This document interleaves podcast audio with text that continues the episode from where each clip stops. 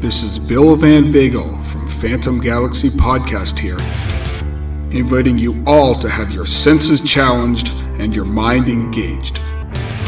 In Strange Frequencies, we discuss thought provoking songs and mind bending movies. That's Strange Frequencies, where the needle drops and the story begins.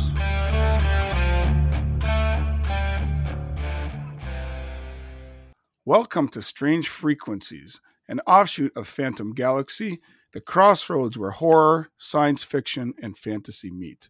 Well, today I'm joined, of course, as always, by Nathan Bartlebaugh. Nathan, how's your day going?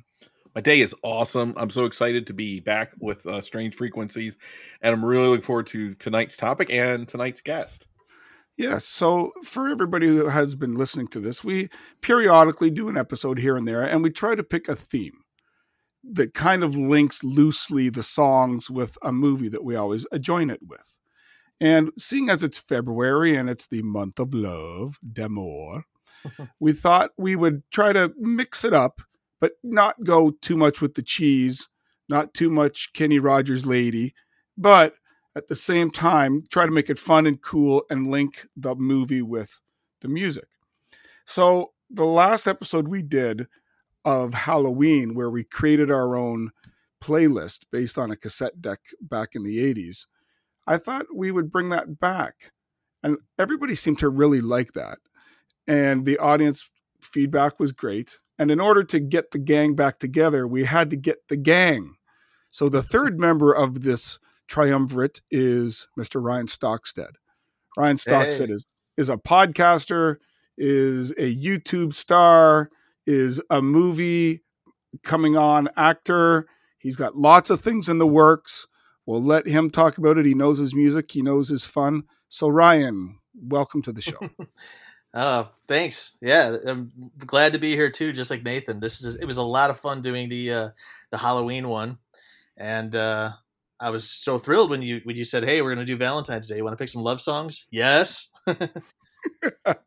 no, uh, Ryan, might I say, has romantic music played a part in your life at all? Never. No. No. Yeah.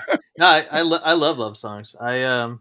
I mean, I love music, you know, and uh, obviously there's um, plenty of uh, syrupy pop songs that don't mean anything to me, and I could care less about. But man, a good love song, yeah, I'm all for it. So, just to kind of lay the groundwork here, we're each going to choose five songs about love.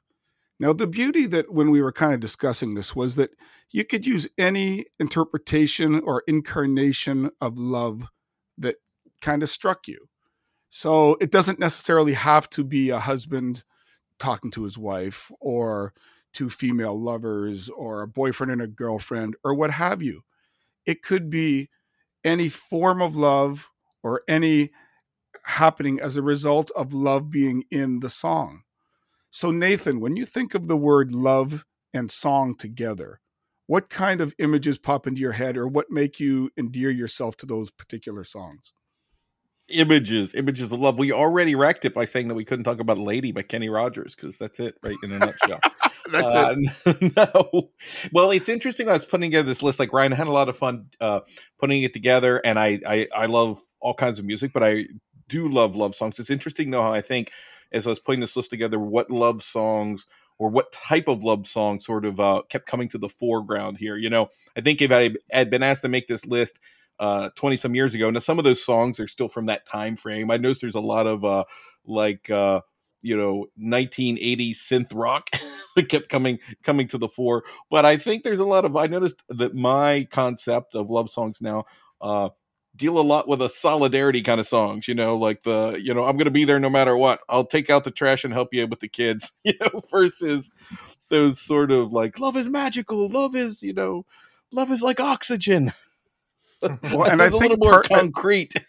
I think part of it uh, with Ryan and you as well, we're at a certain stage of our life where we've been through various types of love We've gone through the love, we've gone through the lust, we've gone through the loves of, of high school and university and things. And so we have a bit of a grander vision or just life experience that could be good, sure. that could be bad, but you have some relatability to the songs. Would you agree, Ryan? Yeah, um, you, you actually raised kind of an interesting. This this discussion is raising an interesting question for me because um, maybe for the listeners, also for myself, I'd, I'd, be curious to know what where where are people at romantically? I mean, uh, I'm assuming we're not all in the same exact spot. Um, some of us are. I'm, I'm, guessing some of us are married, some of us aren't. Some of us are single. Some of us are dating. What what's uh, what's everyone's uh, within what you're willing to say? what's everyone's uh, status? Yes, you could be in a friends with benefits situation. You could be in a hand Solo situation. You could be in a situation where you're dating multiple people, of various sure. sexes. Sure, you know? absolutely. I swear I thought you said hands solo. well, well some of us a, might be in that too. Yeah, yeah. it was a play on words.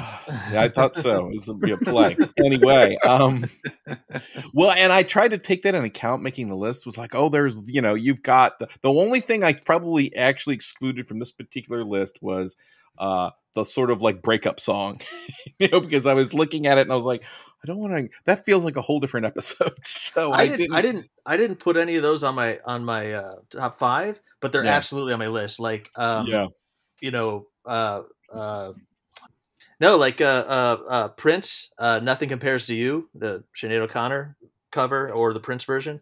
Uh, I think it's one of the greatest love songs ever written, but it's absolutely like after the relationship has ended. You're right. Although not, yeah, yeah. And I had Nothing compares is not in the top five for me, but it's uh, and we can maybe talk about that later because it would definitely be a runner up. And I had I might have one in the top five that maybe almost uh, uh you know applies for that. And nothing compares yeah. is is hard though because I think it is it's the love song, but it's in sort of the negative space, right? Like it's the thing yeah. that you don't have anymore. But I, am just saying, I had a handful that I was like, "Oh, this is a breakup song," yeah. but but it's written from the point of view of the Cure's pictures of you is kind of like that. Yeah.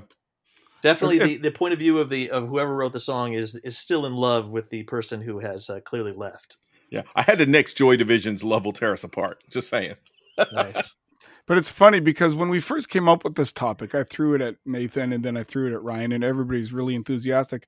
And sometimes I have an overactive imagination, and my brain won't shut off, so I have to get to sleep. And so I was literally just about to fall asleep, and my wife Jen is like, "What the hell are you doing, moving around in bed?" And I had my, I, I had hand my solo, hand solo. no, it wasn't one of those situations. Okay. I, I ran into a situation where I was kind of felt like a singer because singers often will have or songwriters will have a little pad beside their bed in case thoughts pop into their head. So i roll over and i go to i elbow jen in the back and i say where's there a damn pen? Because all these songs that are popping in my head. Yeah yeah yeah. So here it is 11.45 i got to get up in five hours and i'm writing down these songs. And one of the ones that i thought of that i ultimately scratched off my list for the exact reason you guys said about the negativity and the breakup was I had AC/DC's Ride On on my list because it's, you know, love is over, ha, on to the next one. But then I started thinking there's not even any love involved in that song. Mm. Like, he, he's just him. leaving. He's, he's just a, he's just a jerk and he knows he's a jerk, you know? So, but I left it completely open or we left it completely open. Any, any type of love, be it high school. I mean, we're not going to be, I don't think anybody chose Paul Anka's Puppy Love or something, but that would qualify. Or anything. I got, I got some teen, uh, excuse me, I got some teen love on my list. Teen love, but are, are we talking 1950s? Uh, we close. should just get rolling. We should get okay. Going. we should get going. Okay. So before we yeah, reveal anything point, else, yeah, before before we reveal anything else, uh, everybody's going to get the chance to go around the around the horn. One, two, three and we'll go until we filled up our mixtape. Because in the old days, a mixtape was 12 to 15 songs. So that will be about this. And probably each of our songs are probably not on the longest side. So they're probably three to four minute little ditties. So this is going to be fun because each of us kind of take our own spin on the love song. And so, Ryan, why don't you open up with your fifth, or it doesn't even have to be in order any one of your songs. Yeah, I'll go in order. I I, I I've ranked them. Um, we're going to start with five and work our way to number one with my list. um, well, I'm uh, I'm going to start in the '70s um, with a singer who I absolutely adore. We'll see how you guys feel. Um, but the, one of the reasons I picked it was because um, you know we have a lot of horror fans in this show, right? We all like horror movies. Absolutely. Uh, this song is um, really owes its success to its placement in a well, let's say let's call it horror adjacent. It is a uh, a thriller. It is definitely the closest thing to horror that Clint Eastwood ever did. And the movie mm. is called Play Misty for Me. Oh yeah, I, I saw song, that not that long ago. There you go. All right, so you you know it. Uh, and the song is called "The First Time Ever I Saw Your Face" by Roberta Flack. Beautiful song. Absolutely beautiful. Um, Great choice. Yeah. Roberta Flack is probably best known for um, her number one singles "Killing Me Softly" with his song, uh, "Feel Like Making Love," uh, the duet she did with, and I forget the guy's name, uh, "The Closer I Get to You." Um, but she had a monster hit with this one. But the interesting thing about this song is that she actually released it in 1969, and it did nothing. It, it didn't chart, nothing, nothing at all. And um, Clint Eastwood heard it, and he was making the movie, and he called her up out of the blue, and apparently he said, uh, uh, "I want to use that. I want to put it. I want to use it as the love scene. I want to have a romantic. You know, the the, the most romantic moment in the movie is going to be to, the, to, this song." And she said, "Great. Uh, let me re-record it because it's too slow." And he said, no, it's perfect. and he was right because uh, it then became a monster hit in 1972 or 73 or whenever that was. Uh, it also resulted in a world record because um, she won a Grammy that year, 1972 or 73, whatever it was. And the following year, she won a Grammy. Uh, this is the first person, Roberta Flack was the first person to win a Grammy for Record of the Year in back to back years. Uh, first for uh, um, the first time I ever saw your face, and then the next time for Killing Me Softly. And uh, that feat was not report, report eh, that feat was not repeated until U2 did it nearly 30 years later. So I thought that was pretty fascinating. Um, the success of the song prompted Elvis to cover it on his 1972 album Elvis Now, and you should avoid that. It's horrible. it's not a good cover. uh, and speaking of covers, I should mention that uh, the song was actually originally written by Ewan MacColl for Peggy Seeger um, in the late 50s. And they were lovers uh, who were later married. And um, uh, Roberta Flack uh, essentially slowed it down and uh, sl- slowed it down considerably and uh, really made it her own. And I think her version is the definitive version. So. The first time ever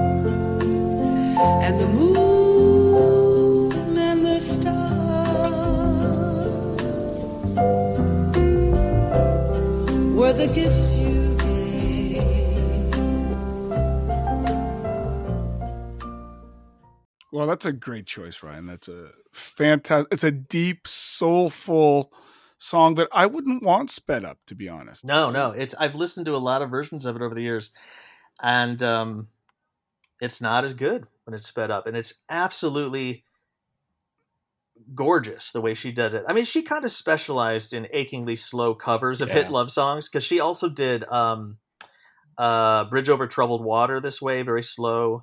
Uh, she did "Just Like a Woman." Uh, she did "To Love Somebody," the the, the, the Bee Gees song. Uh, she did Leonard Cohen's "Suzanne."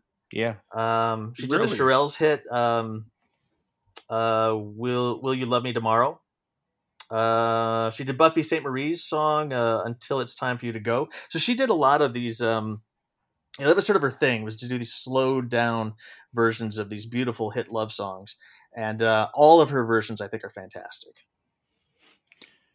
Yeah, and you know, I it's uh the her her slowed down versions of them are like really good, and I feel like some of the best covers I've heard of some of her songs. Uh, were done by Johnny Cash later when he did that album, the end of the one where he covered "Hurt." I can't think of the title of it right now. oh, now. the American did, anthologies. Well, he did a cover. He had a whole album of covers, and he covered uh, both uh, the first time ever I saw your face and Bridge Over Troubled Waters, and they were Mhm. both done in the Roberta Flack style because that's Johnny Cash style too. Yeah, yeah. slower even I might add. I think that he slowed it down even a touch more, but they're they're very beautiful uh, uh, renditions. It's it's letting that those emotions linger, which I like. I was gonna mention. Uh, uh, I guess we'll dive into the song in a second anyway. But um, lyrically, I, it's just gorgeous. Um, the lyrics start off with the first time ever I saw your face, I th- I thought the sun rose in your eyes, and the moon and the stars were the gifts you gave to the dark and endless skies. Ah, oof! I mean, that's just that's just gorgeous. I mean, you, you get the impression she's literally talking to the love of her life, laying there in bed and just spewing her heart out to the guy. yeah, And Yeah. and you can really feel the soul, the, the emotion, the you know, it's it's not one of those, you know, flippant line throwaway lines. Like she's giving right.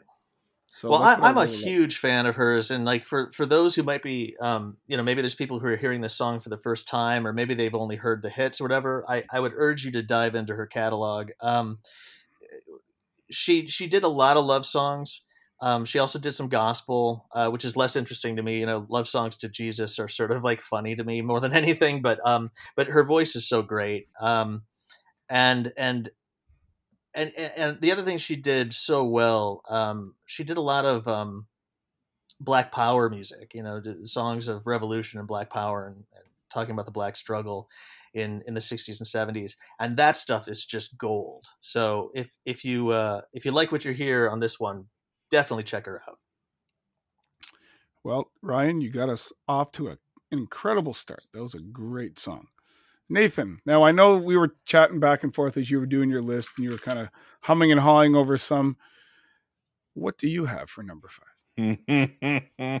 yeah, well, this is where that great soulful start gets kind of like blah, falls off a cliff uh, into a giant puddle of like you know again 80 synth rock. But uh, for no, so again, I I tried this uh this concept of songs where you have the songs that are about love or about the feeling of being in love and then there are also songs of okay what about someone who maybe uh, wants to be in love but isn't yet but is hopeful for that kind of experience things like that. So Yeah, my number five is a song that is just sort of purely fluffy and airy i think on one level but it kind of exhibits to me the hopefulness that you have for a relationship, but it's not here yet. Uh, it's a song called Heartbeats Accelerating.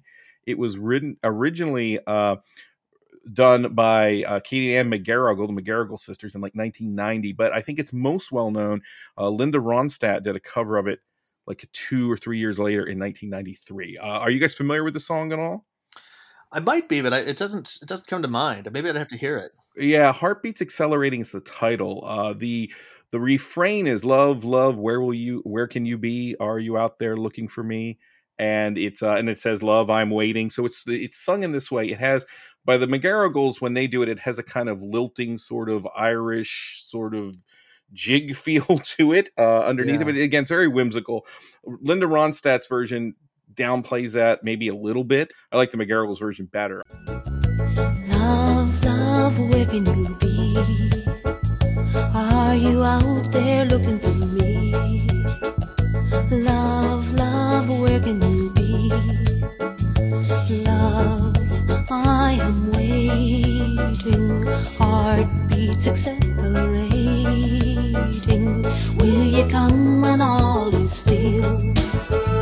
From the river off just a very fun it, it's a song i remember hearing at a point when i wasn't necessarily even looking for a relationship but it ha- it has that sort of you know uh th- there is something out there for me and maybe i haven't found it yet but i'm still i'm still here. I'm still uh i'm still looking and it has uh it, it's got a, a a very pleasant quality to it that i really enjoy. Now why would it make the top list? I think it's just that it embodies that concept of of of a hopefulness through love, whether you're in a relationship or not in a relationship, but that there's always the possibility of it there. Uh, just a fun song, I think, in in both iterations. Uh, a light, airy song, and it might be, you know, might, it might be one of those, uh, you know, help boost your mood if if maybe instead of listening to a bunch of breakup songs after a after a broken relationship, throw on Heartbeats Accelerating and maybe try to, Mm. you know, it's a half glass, a, a glass half full kind of deal. So it's Nice. it's an inspirational, hopeful song. It is. It is. It's and it, it, it's just fun. So uh, it- it's a song I can see some people rolling their eyes to, and there's some people I can I, I can see listening to it and saying, "Hey, this is good." No matter where you are in the love spectrum, this is a fun way to think about it. That's awesome. I'm gonna have to check that out. I don't I don't know it. I don't know all of Linda Ronstadt's catalog, so that's one that has evaded me. So uh thanks for that one, Nathan. Well, for my number five was one that I knew I wanted to get on the list right away.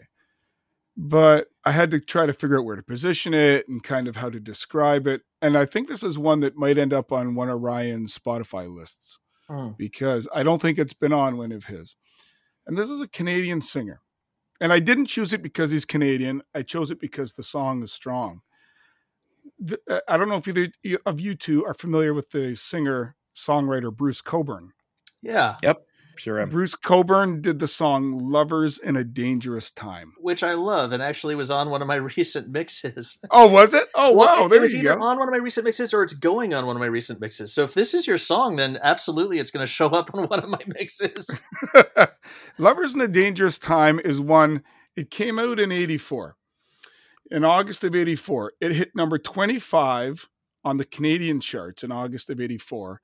And in 2005, on the CBC Radio 1, was named the number 11 Canadian song of all time. wow. It's a song about lovers who are kind of doing their thing without the permission of society.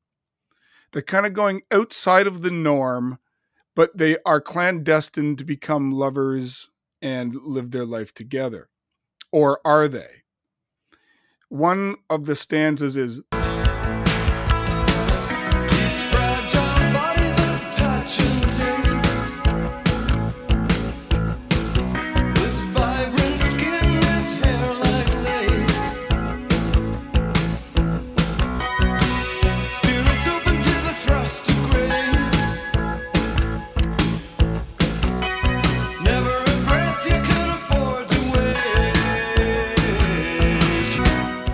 a later verse says,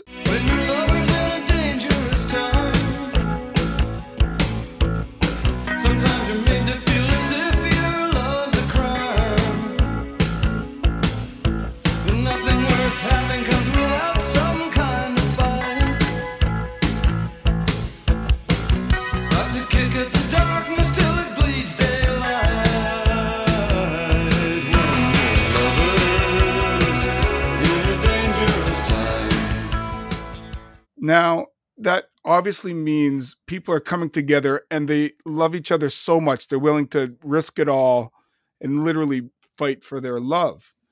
Now, what does that interpret to, though? So I went to Wikipedia. I had my own interpretation of it.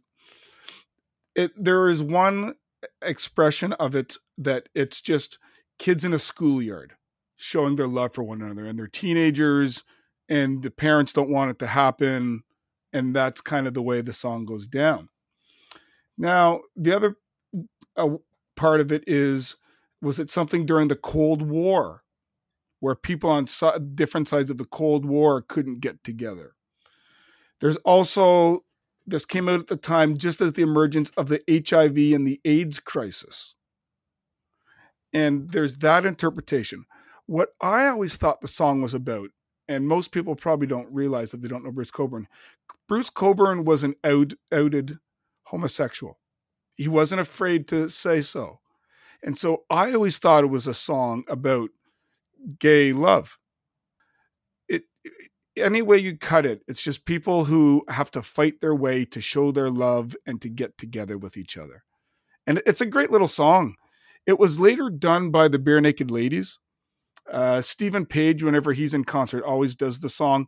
It was the very first Barenaked Ladies song I knew of. They came out with this before any of their songs on Gordon. So they Bruce Cockburn has brought out Steven Page before on concert. There's YouTube clips of him. They do a good version, but theirs is uh, a tempo higher. Theirs is a faster version. Bruce Cockburn's is a bit of a slow and a brooding version of the song. So if anybody's never heard "Lovers in a Dangerous Time" by Bruce Cockburn, I think it's worth your while. Yeah, great, great song. Um, I just double checked, and I definitely put it on uh, one of my playlists uh, at the, towards the end of the last year. So um, there you go. A- that's- And what what made you want to put it on your playlist? Oh, I just love the song. I just think it's a beautiful song. Um, uh, if I if I take a second here, I might be able to figure out which playlist it is, but uh, I'll, I'll figure it out later and tell you. But um, no, it's it's just I don't know. It's a great song. It just uh, these playlists tend to be songs that uh, I'm just listening to at the moment, you know, Yep. and then I sort of. Um, mix them all together and whatever flows and sounds good. And so at some point last year, it's just a song that uh, landed in my life and I and I I already knew the song but got And into anybody, a cycle of listening to it and there it went. I was going to say, if anybody likes Bruce Cockburn, his follow up song or one that came out shortly thereafter is called "If I Had a Rocket Launcher." Okay, I don't know. and if if I had a rocket launcher is a very uh, anti uh, company corporate. Let's save the environment. And at one point, he says, "If I had a rocket launcher, some son of a bitch would die." Mm. So he's very big into the environment. He's very big into minority causes. He's very big as a humanitarian. So all of his songs sing with emotion. There's no fluff. you know, There's no Beatles "Love Love Me Do" in Bruce Cockburn's catalog. right, right. So uh, Nathan, you said you were familiar with the song. Yeah, it's a great song, and uh, and that everything you said about it, I think, is kind of spot on. It's it's very soulful and heartfelt. I think, uh, and uh, and yeah, it's just a great song. And I was I was not familiar with the, the Barenaked Ladies version, but uh, it, it probably that would uh, their version of it, I'm sure, uh, probably ma- makes it one of their more meaty songs. I'll leave it at that. yeah, yeah, definitely, Oh, definitely. you mean the- the theme to Big Bang Theory isn't meaty? Oh, come on. Mhm. Alrighty, so we're off to number five. So number four, Ryan, what you got next on the charts? oh, number four, we are heading to Britain, uh, and we are Don't, heading. please don't make it be downtown. uh, no, it's not. Um, although I like that song. I don't know. we do too. Uh, Yeah, we like it. We just we've heard a lot of it lately. Oh, okay. Now we're heading to Britain, and uh, we're heading to the uh, the late '80s, and we're gonna get ourselves some uh, some synth pop here. yes. Um, uh, I want to hear some Erasure, and I uh, the song that I picked is off of their third album, 1988's "The Innocents," and the song is called "Chains of Love." It was uh, uh, the song that really cemented them as uh, superstars in. Uh, um, in their in their native land, and also broke them through on the charts in the United States. And "The Innocents" was their um, highest selling album. I think it probably still is, um, but certainly at the time it was. Lyrically, uh, the song asks, "How can I explain when there are so when there are few words I can choose? How can I explain when words get broken?" Then it goes on to say, "Come to me, cover me, hold me. Together we break these chains of love."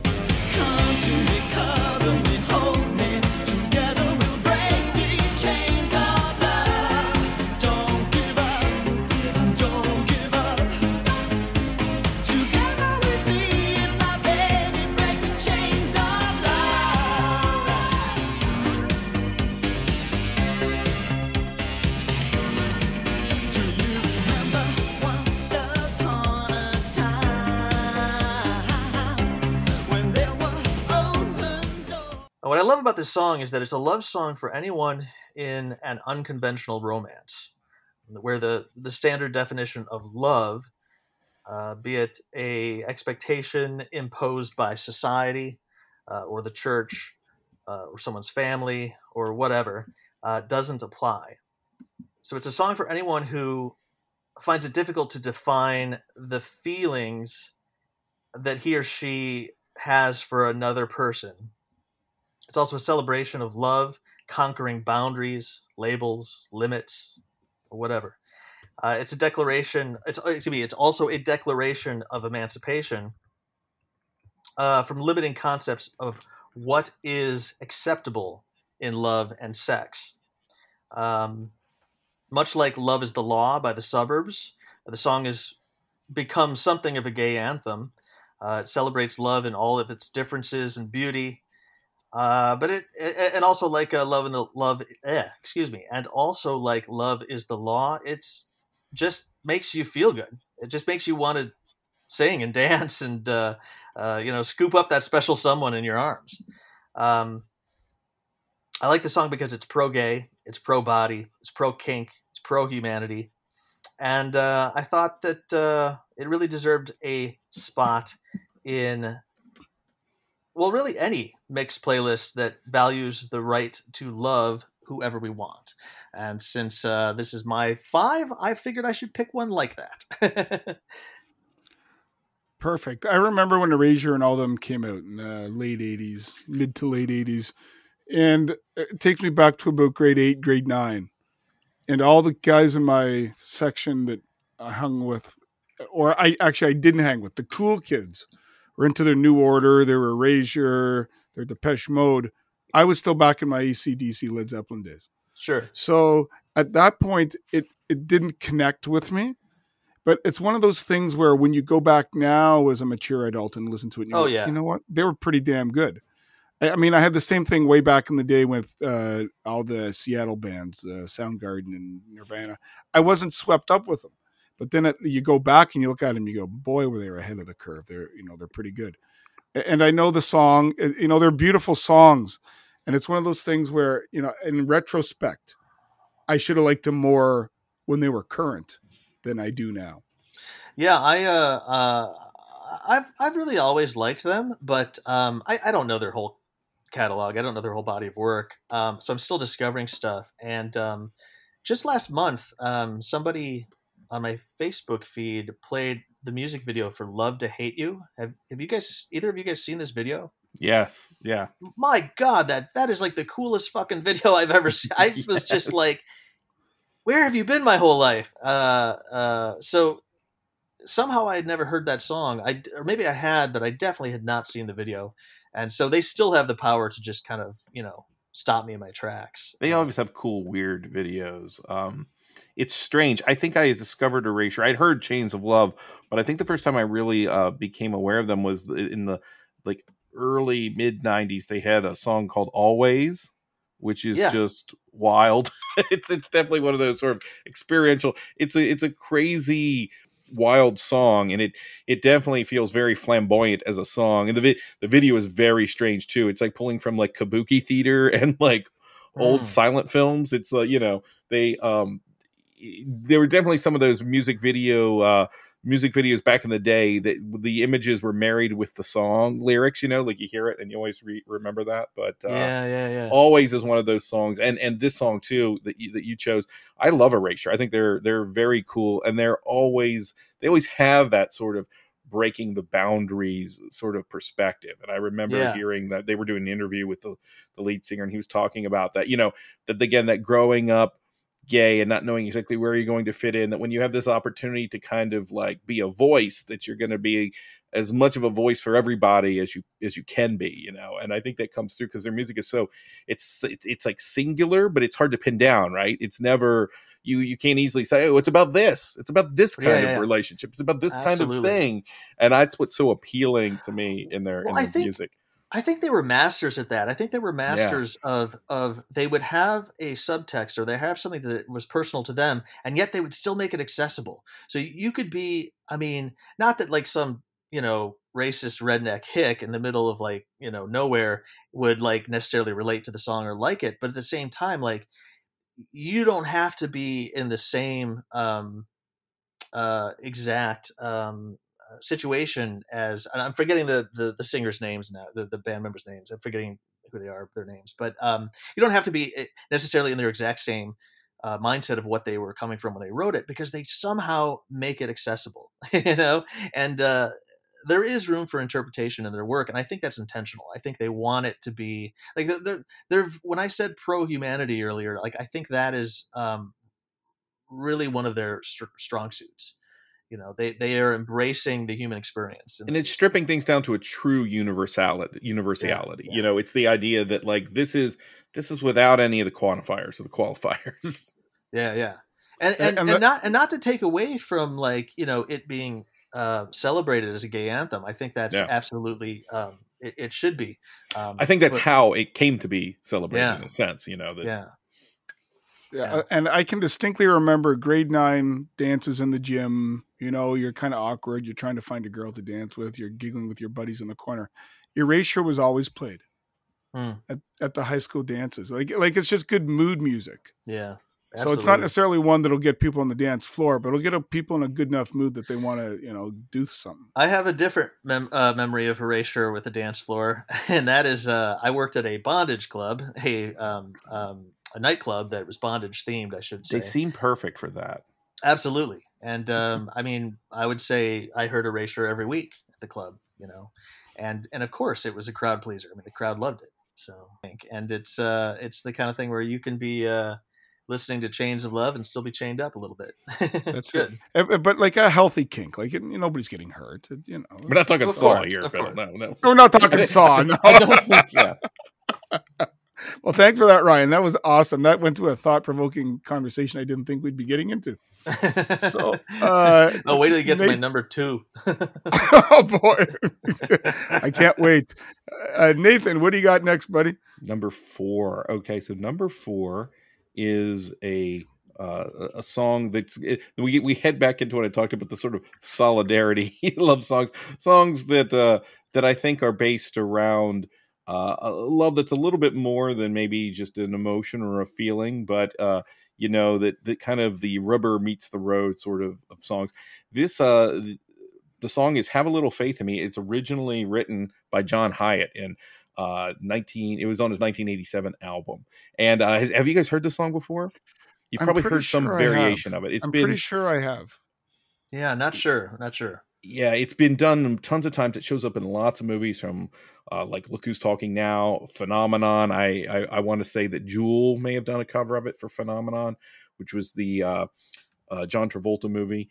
And uh lo- lo- shows up lots of different places. I think even mandy moore did a cover of it but uh, Hiatt's and and actually um yeah all kinds of Joe, Joe Cocker did a version of it that's probably closest to uh Hiatt's version and have a little faith in me is a song that like Hiatt eh, he wrote it shortly after he was uh sober from drugs and alcohol which like the that alcoholic phase had, had resulted in his marriage sort of falling apart.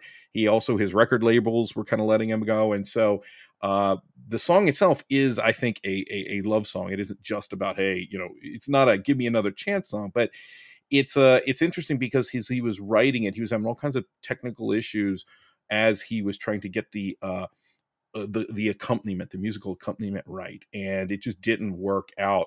And the next morning he, he was actually told that the his wife who he was estranged from had committed suicide the next day. Oh, and uh, so he went back restructured the thing and did a much simpler piano accompaniment to it and kind of broke it down and it, it- the song that results is this very sort of simple uh starts gentle and sort of picks up some momentum and it's really a song that's uh it's kind of a commitment song. It's it's it's not have a little faith in me like take another chance on me but it's have a little faith in me uh because this is what i commit to you. This is what i commit. And so i think the song is not a uh it's not a hey I, I, i'm going to take care of all this but it's an anthem about sort of uh that love is something that may go through ups and downs but it it, it can come through the other side it can conquer things When the road gets dark and you can no longer see, just let my love throw a spark and have a little faith in me. And the song goes like goes through these various uh repetitions of these things And when your back's against the wall, just turn around and you, you will see. I will catch you, I will catch you fall, baby. Just have a little faith in me. Have a little faith in me.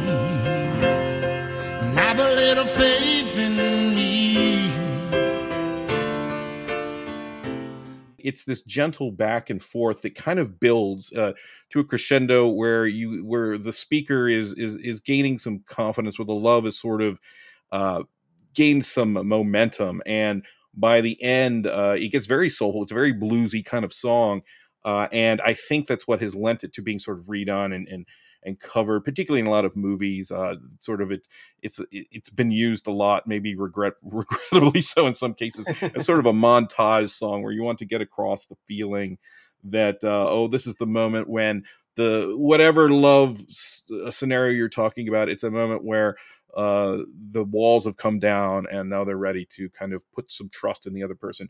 But I think the way that Hiatt writes it and sings it, I think it, he still has the best version because there is a kind of broken soulfulness to it. But again the thing about the song is it has a positive momentum. It's about uh there are the shadows maybe of failure but they don't show up in this song. This song is sort of about a recommitment. It's about a a rekindling of a fire which i think is a is a is a cool thing to have in a song and it strips away any direct emphasis to things being wrong before. And so um I think it's a great song. I highly recommend it if you've not heard it.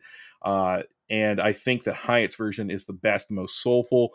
Uh, but there are versions all over the place. So if you don't like that one, there there are probably like twenty others that you can you can hear. Great. That's awesome. I was going to say John Hiatt's got a really distinctive voice.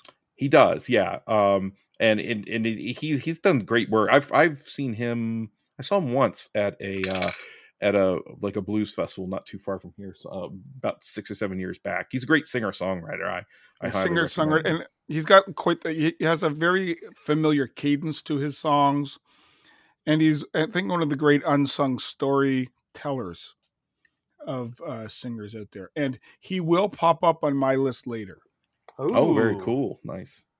But Cool.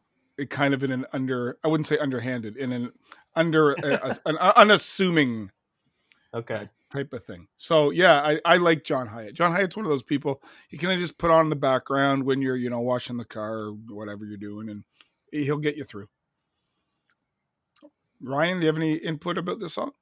I, I'm not sure I know it. I mean, I, I definitely have heard it. I mean, I've seen uh, I've seen the uh, phenomenon or whatever. Um, can't say I remember Jules' version of the song, but uh, yeah, I, I'm gonna have to dive into it later. You know, for those at home, you know, uh, I'm sure you're hearing pieces of the music maybe underneath us talking, or you, hear it after we talk, but um, we're not hearing it. so yeah, well, if we're recording it, I don't, I don't know. I got to hear the song. I'm not sure I know it. Could could be a playlist song. Yeah, yeah. I'm gonna. I'm I'm writing down all of these so I can make sure to listen later. Alrighty, so I'll take my number four, and this is one. Anybody that knows me, who's listened to me for long enough, what do you think of Bill for music? Rock and roll, heavy metal, occasionally some blues. No, no, no. This breaks all those stereotypes. I have Oh. no, I have no shame loving this song. Anything worth listening to is worth listening to, and I found this one because I'd initially done my list, and then I then my, the only research that I did was I went through my Spotify playlist, Sure. And this one came up really at the beginning. I'm like, oh, I got to get this on, and that is the crooner Andy Williams singing "Happy Heart." I love Andy I- Williams. Actually, I actually do really I like do him. too. Yeah. I I I love this song. And Jen calls me a 69 year old man. I don't care. Yeah. I I like the song.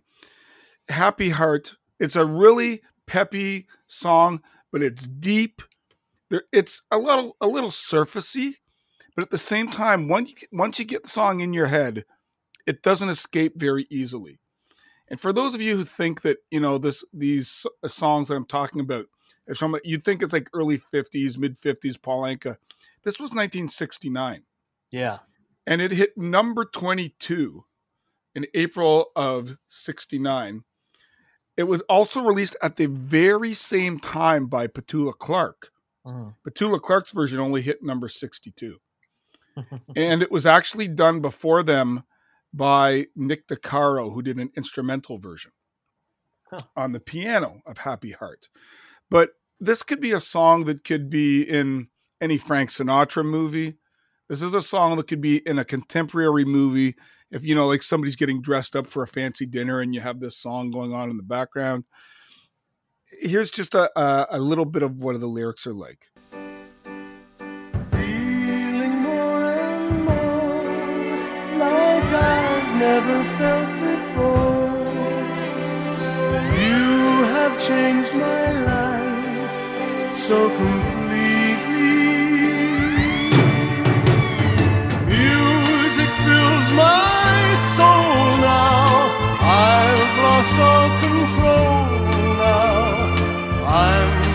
Half, I'm whole now with your love. Oh, but it's a it's a great little tune. It- Like it's one that I could hear played with an orchestra or somebody who's got some oomph to them, and they're trying to impress off impress the audience with their voice. Happy Heart. It's just a fun song. I don't know what, if you guys ever heard of it or what have you. Yeah, I've definitely heard it. I've definitely heard it. It's a totally, Uh, it's a lovely song. Yeah. Yeah, it's Okay. good. Yeah, Good- it's a good good, one. You. I guarantee once this comes on, you'll be, damn it, Bill, I'm toe tapping this Andy Williams song. You know, Yep. get your sweaters out, boys and girls. Andy Williams is coming. Andy Williams is coming. Uh, Ryan, what do you got for number three? Um, well, uh, I'm gonna go with. Uh, earlier, I mentioned that uh, um, that I had some teen romance on my list. Well, we're there. uh, I'm going with one of the, uh, if not the greatest girl group of the '60s, the Shangri Las, Ah, and I want to say um, Mary Weiss, the lead singer. I want to say she was 15 when she did this. I might be wrong on that. I didn't double check this, but um, but uh, she was young. She was a, she was a teenage girl when she did this song, and this song, even to to this day, I I just think it is just so delightful and so charming and so wonderful. The song is uh, "Give Him a Great Big Kiss," and it contains one of pop music's all-time great intros when Shangri-La's frontwoman and all-around badass Barry Weiss blurts out, When I say I'm in love, you best believe I'm in love, L-U-V. "That's how you start a song," and then it kicks in, and uh, you know this is like a two-minute song. I mean, it's over before it begins, and it doesn't waste a second. The song is constructed around a girl telling her friends about her new boy toy. What color are his eyes? I don't know. He's always wearing shades. Is he tall? Well, I gotta look up. Yeah? Well, I hear he's bad. Uh, he's good bad, but he's not evil. and then it ends with, uh, "Well, how does he dance?" And with all sincerity, she gets close to the mic and she says, Close. Very, very close.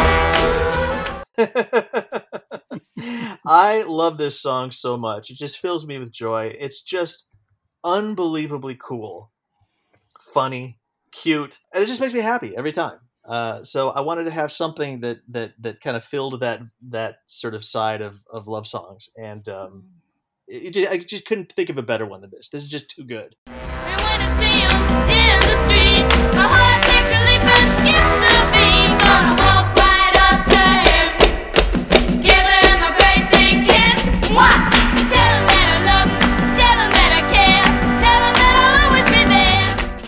And, and Ryan, do you know offhand, did the song chart? I, I know it was the B side. I believe it did chart, interestingly enough, but it was it was the B side um, to another another to, to whatever another song. Um, I'm not I'm not 100 percent sure. I mean, it's one of their best known songs for sure. But you know, of course, um, you know, I'm a big fan of punk music, and and spoiler alert, I didn't pick any punk rock love songs for this.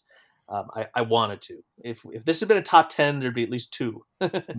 but spoiler alert um this song has been referenced and covered by other punk bands like like johnny thunders does a version of johnny thunder does a version of this song um the uh um uh the new york dolls uh reference that intro on i think two of their songs um i feel like it might be in trash which is one of my favorite punk rock love songs um but uh, anyway, but bottom line is, uh, uh, for for a, a '60s girl group, it, it uh, it's beloved by the punks and it's beloved by me as well. Awesome. And I think we could probably do an episode just on Motown girls bands yeah, that could do love songs. Yeah, yeah, Because I mean, you got the Shangri La's, you got the Ronettes, you know, Yeah. "Be My Baby." You could do the Supremes. You keep me hanging on. You could do endless songs from the Motown inspired bands that are of a love nature, and most of them are almost always upbeat. Yes, my Yeah. wife would be thrilled if that happened. She would probably want to come on and do the episode too. Yeah, that'd be uh, because, and none of them are more than about three minutes. You know, they're Right. quick radio songs, but they're almost always peppy, and you're dancing to it. You don't even realize it's a love song. It just kind of catches you up in it, which Well, is what I love about it. and even though like yeah they're all upbeat um i will say this the shangri-las a lot of their best stuff is actually downbeat you know they they dealt because they did they liked that teen melodrama stuff so like leader Yeah. of the pack and um uh now i'm blanking on the name but um They hear it in all my head. sound upbeat, but their content is not always upbeat. Yeah. sometimes they sound downbeat too. I'm just blanking on the um yeah like remember walking in the sand that's pretty downbeat. Um uh is it past present and future or out out in the streets? Those I, one of those is also kind of like somber. Um but yeah anyway. I mean, we're, I don't think we're quite going Sam Cooke somber, but no but uh, yeah, no, I get it. I they, get it. they, I- you know they, it was part of that whole girl group thing uh to do melodrama you know you gotta have you gotta have a dead boyfriend in there you gotta you gotta have a broken heart someone yes, left you and, yes. you know yeah, you know, it's it's kind of like that country adage. yeah But but yeah, my dad told me years ago he went and saw the Supremes at Toronto's Maple Leaf Gardens when uh, Diana Ross was at her peak, and he I kind of surprised because my dad's usually a rock and roller, but he goes, "No, Bill." Back then, everybody wanted to see them, regardless. You know, like there are certain bands that you saw. You know, everybody liked CCR, everybody liked the Beach Boys, everybody liked. So the Motown sound definitely had a place in society and a strong place in society. Did For you have sure. anything to add to that, Nathan? No, except that to say that this particular song, uh, the Shangri La's the one that that you picked. Um, Ryan, you had sent me your list yesterday, and I saw the song pop up, and I immediately put it on for my family to listen to, and they they Nice. love that, and they love that interaction uh, where she's talking, and you know, and it's and, uh, and without realizing how how how much bigger of a thing that would have been at the time this song was released and and what exactly is going on. And it's uh, it's still very cool. It's still just a very cool song. I mean i think that's what i that's one of the things i was having an issue with is going through my list is like wow you know you want these songs that proclaim love is this great thing but it's like so many of my songs are just like it's fun. This is these are songs Yeah. that i that, that are fun. Like if i if i'm in love this song kind of evokes that a little bit in a fun silly i don't take myself too seriously kind of way. That's how i am. So Yeah. Yeah, and, and and and it's not just the back and forth with them asking questions. It's also the whole thing where he's like, she said, she says something like, um, in the song, "Give him a great big kiss, moi," and she does Yeah, like a kiss yes. noise, and like, like it's it's the whole thing is just so goofy. That's the and so interactivity, the part where it's like, yeah, there's But can you imagine, like, if you see them in concert, they play 15 songs and they're done in 45 minutes. Yeah, and, and yeah. almost It's one of nobody, those- no, like Ameri- American music wise, nobody like i- i- you do see some of the stuff pop up in like in, in punk songs for sure, but you don't see it a lot in like the mainstream love songs. They don't do stuff like this anymore. But you know who still Right. does this kind of stuff? Korea. yes, yeah, they- they- yeah, yeah, yeah, They've they've yeah, they taken take- that and carried it, and they're still carrying it. Yeah, they I take that it. little bit of the Beatles, the little bit of the Motown, and they Yeah. kind of make it their own. Alrighty, well, Nathan, thanks for that, Ryan. That was a great one. Uh, Nathan, what do you got coming up next? So we're number three, right? Number three. number three so to to keep going with the uh the girl bands and the kind of just fun songs uh, that uh mine is an 80s song and it, the, the the singer is the lead was the lead singer for a girl band she was not uh she's solo in this but this is uh this is belinda carlisle's uh heaven is a place on earth Mm. which Nice. Is a Yes, I went back and forth, and my wife says, "No, I know you. This is your kind of song. This will be on this list, and if you don't put it on there, you're basically a poser. Like you're not, you're not being true to yourself, regardless of how many eye rolls it gets." And I was like, "Okay, yeah, that's a fair point." I yeah, there. I'm not even going to read these lyrics because it's not like they're profound or amazing. They're not deep. They're, not, deep. deep. No, they're not deep. But the way you know, it's basically like, oh, if in heaven love comes first, then let's make heaven a place on earth. That's about as deep as this song gets, which is, you know, not.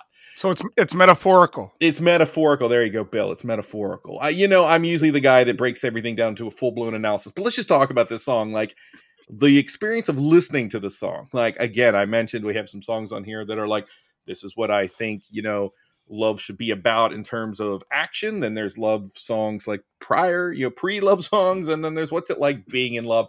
This to me is one of those songs that you can kind of you you just feel it or you don't feel it, and uh, when you're in it, what she's capturing the kind of like bursts of energy and just uh, giddiness. You know, it's a different kind of giddiness than in the song you just mentioned, Ryan. But I still think there's this certain you have fun, you get into it, and it's capturing a feeling of kind of being in love, your feet lifted off the the ground, you know, kind of thing. And I, I it just captures it so well that I'm totally into the song, even though it's not saying I'm not catching on a certain lyric. There's nothing deeply speaking to me. I had seven or eight songs here that have beautiful, wonderful, transportive lyrics, and I thought, no, they don't say. They don't speak to me the way this song does. and I think it's a it's a it's a testament to how songs are really the sum of their parts, right? Like we don't listen to songs Yeah. just to hear lyrics. We don't listen Right. just to hear instruments. We want the blending together. And I just think this song blends into something that's kind of it's cheesy, but it's transportative, and I love it for for that.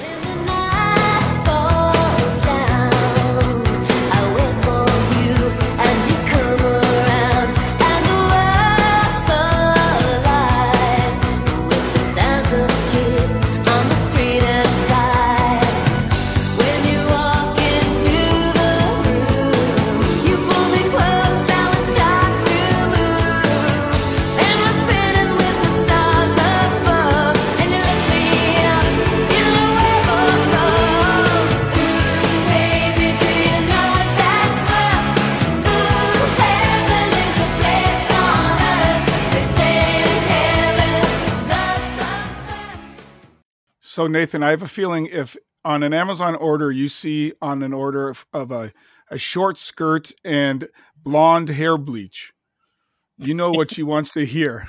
okay. She wants to get into that uh, that late '80s, you know, dance on the beach, you know, feel like she's Yeah. 14, you know, whatever. um uh the, the, totally different thing but uh, in terms of feeling like uncool about a song like you know like you're a poser if you don't mention it i'll just mention that uh because heaven was in this title it reminded me i'm a big fan of that song heaven by bryan adams and there's nothing cool Oh. about that there's nothing cool about that See, I thought you were going to say by warrant. no no, no, you know, I got you. I'm with you, Ryan. I I get it. what's Well, that what's that what's that terrible movie that it's in? Um that um the one where the, the the guy goes to dance and the nightclub is called heaven. So it's like the theme song to this movie kind of. You know the one i'm Oh. talking about? Yeah, it's, a dance Heaven. movie No, uh, from the 80s with uh but it's crazy like um god i i, I gotta figure out what it is talk amongst yourselves i'm gonna figure out Which is the bo- the Belinda Carlisle song or the Bryan Adams? no song? no the bryan adams one sorry What do you think of the Belinda it. Carlisle song, Ryan? Before we go it. off, I love it. I, I, uh, it, it's everything you said. It's cheesy and corny, but I love it. Yeah. yeah. And you know, now a, a few years ago, uh, Black Mirror did an episode called San Junipero. I don't know if you guys saw it. And the, this song played uh, very uh, pivotally at the end of that episode. And I, in my opinion, it was the, one of the best Black Mirror episodes because it was the only one that I'm aware of that didn't have a downbeat ending. that, that didn't go for all the horrors of technology. Uh, if you get a chance to see that episode, I would highly recommend it. And now that song and the uh, this song and that uh, episode are sort of uh, ever entwined. Gotcha. Perfect. uh, and by the think- way, I- the, the movie that I was thinking of is called A Night in Heaven. I, I should have remembered. I never, I don't think I've ever seen that. Here, I know uh, this won't help the viewers at home, but I'm going to post it in our chat so you guys can at least look it up. Uh, a Night in Heaven is, uh, if it's remembered at all, it's remembered as a terrible movie, but um, and it is, and it is, but it's um, it's it's almost sort of like the um, um, Magic Mike of the '80s. Only he's not a stripper, but he's like he's like trying to pay his way. He's like a working class guy trying to like you know he's misunderstood by his family, whatever, and he loves to go dance at the nightclub. And the nightclub's called Heaven, and Bryan Adams' Heaven is one of the big songs in the movie, and uh, and fuck it, I love it. The song, see, I not the thought you- movie, right? I love the movie. I love this. I I love the song. like- It's the, all of it's wrong, and I don't care. I'll fight any of you. I, I looked up uh, Roger Ebert's review, or just looked up and Roger Ebert's review popped up, and his first sentence of the review is, "I've rarely seen a movie with more interior evidence of compromise than A Night in Heaven." yeah, we were talking about Bad Movie Night earlier, and this has Um, not played yet, but it will. It will. See, when you mentioned Bryan Adams, I thought you were going to go with everything I do, I do it for you. no, I'm not. I'm not really. Is it, that's not what I mean. I'm not really a fan of that. But uh, I don't No. like Bryan Adams. But damn it, if I Yeah. don't like that song. I mean, it's it's almost you know you know hypocritical. I don't like he's Canadian, but you know what? I was never a huge Bryan Adams fan, but it's it's undeniable his talent and the mark that he He's left on got the music songs. industry. Yeah, I mean, my wife made sure we played "Summer of '69" at our wedding. That the band That's that's the true. I do like that song. That's a good nostalgia song. Jen mentioned one I can't remember. It wasn't it wasn't the one from uh, Robin Hood? It was a different one. It wasn't Heaven either. So I but I don't remember now which one it was. Uh, the the one of his I like the most is uh, "Cuts Like a Knife," and that's his earlier song. Yeah. damn it, you're gonna make me go listen to Bryan Adams tonight because I'm gonna have to. Be like, "I don't know, Like, I'm not sure. I know. Yeah, look up "Cuts Like a Knife." That's Uh, uh, before "Reckless." That was okay. you know when he was just when he was just out of the punk scene. yeah. Okay. All right. Check it out. Okay, so thanks, uh, Nathan. You brought us all back to a time and space in '88 that uh, I sometimes try to yeah. forget. '87, And that's that song, by the way, the Belinda Carlisle song did hit the number one charts. So Oh, it did hit number Yeah, yeah. one. Okay, I did. I think my sister might have had the 45. I think she might have for that one. and Belinda Carlisle So- was uh for the the band bit. She was the lead singer of the Go Go's uh, before that. Right. so. Well, yeah, because a lot of times it was either it was the Battle of the Go Go's and Bananarama, and Yeah. then, and then and then the Bangles got in there. So there were like three female led groups that were all kind of vying for that pop chart songs. So for my number three, you go back to Bill's sensibilities. Bill is a rock man at heart. I knew it would happen What- eventually. What defines rock? The power ballad. Yeah. I knew I had to have a power ballad, but I was not going to put Beth. That was not going to make my that was not going to make my chart. Sorry, Greg, it's not my top love song. So, but uh, quite a few kind of go through, and you're going through your catalog of Zeppelin and Deep Purple and things like that. I came across one that I loved. I've seen it done live. It's an amazing song. Mine Klaus, fantastic. Still Loving You by the Scorpions Mm. that hit number 64 on Billboard in July of 1984. And it is your prototypical get your lighter, put the lights out dark, and just listen to it.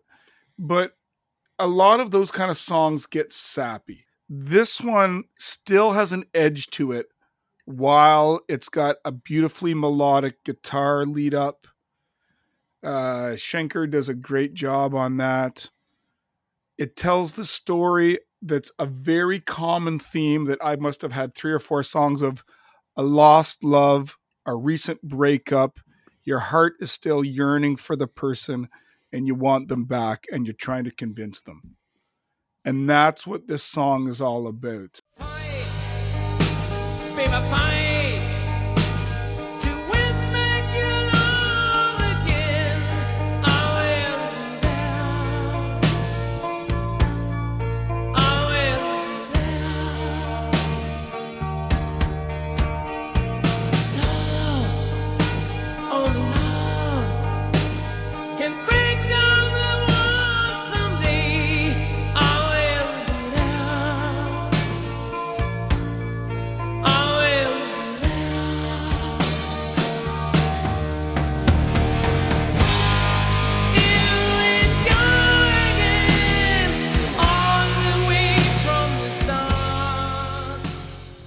I mean, it's a theme that's been going on forever from the Beatles to Rick Springfield and Jesse's Girl.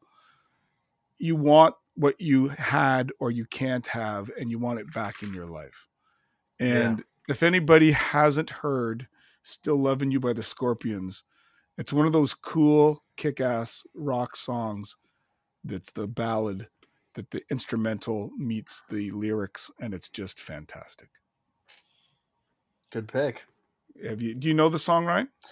I don't think I do, but um, I might. I, the thing is, is um, the Scorpions is one of those bands that I always, I, o- I only really think of the uh, the song from the Freejack when I think of the Scorpions. um, but um, uh, but I remember they were around all the time, you know, around the early to mid '90s, and um, so I'm sure I did hear it. If it was on the radio, I heard it. I just don't remember it. And ironically, my daughter listens to Rocky Like a Hurricane off Trolls too. Oh no, kidding! It's in it's in Trolls too now. Okay. Yep, yep. Uh, Yeah. That's cool. what was Freejack? Hit between the eyes, I think. Yeah, yeah. Yeah. I always think of the winds of change. That's the one that I think of when I think of the Oh, right, right. yeah, right. winds of change. uh, That's another one, but that that's more about the changing of the guard and the. Oh yeah, yeah, not a love song. I don't know what. it's no, about, that's a communism song. Yeah. Yeah, yeah. But yeah. Okay, so Ryan, what do you have for number two? Well, we're we're getting into rarefied air here, right? I mean, this is top two territory. This, this is the one where if your number one can't fulfill their duties, this one becomes number one. yeah, uh, exactly. I love it. Um, so th- this is a very specific song, and um, I'm guessing it's going to be a first list time, first time listen for a lot of people. Um, the song is the song is called "True Love Leaves No Traces," and it is by a Canadian, Leonard Cohen. Leonard Cohen. Yeah. Now, I said earlier that uh, you, you mentioned something about going into deep, deep waters or something, deep territory. Um, and I said, wait till we get to my number two. So I've got a lot I want to say about this. I'm just apologizing in advance. I got to give you some backstory about some stuff here. I got to talk. I got to break it down. There's a lot of stuff to unpack. So give me a, a minute. um, first thing I want to mention is that uh, this comes off of the uh, uh, 1977 album uh, "Death of a Ladies' Man." Now, if you're a Leonard Cohen fan, you, you might know that by all accounts, the production of this album was chaotic and troubled. It was driven by Phil Spector's ten, uh, tendencies toward egotism and madness, and it was complicated by a dangerous mix of guns and drugs. Uh, there are stories that Spector held a gun to Cohen's throat. Um, he eventually stole the masters before the recording sessions were even completed. Uh, indeed, before Cohen had even recorded his vocal tracks. Um, if you if you listen to uh, Cohen talk about it, he says that um, uh, the vocals in the in the album were just meant to be guide tracks to help the musicians. That he never even got around to recording his proper vocals. wow. uh, the reviews, yeah, yeah, exactly. This is this is this album is troubled in a way that few albums are. Uh, the reviews were terrible. Uh, Cohen hated the Wall of Sound production results.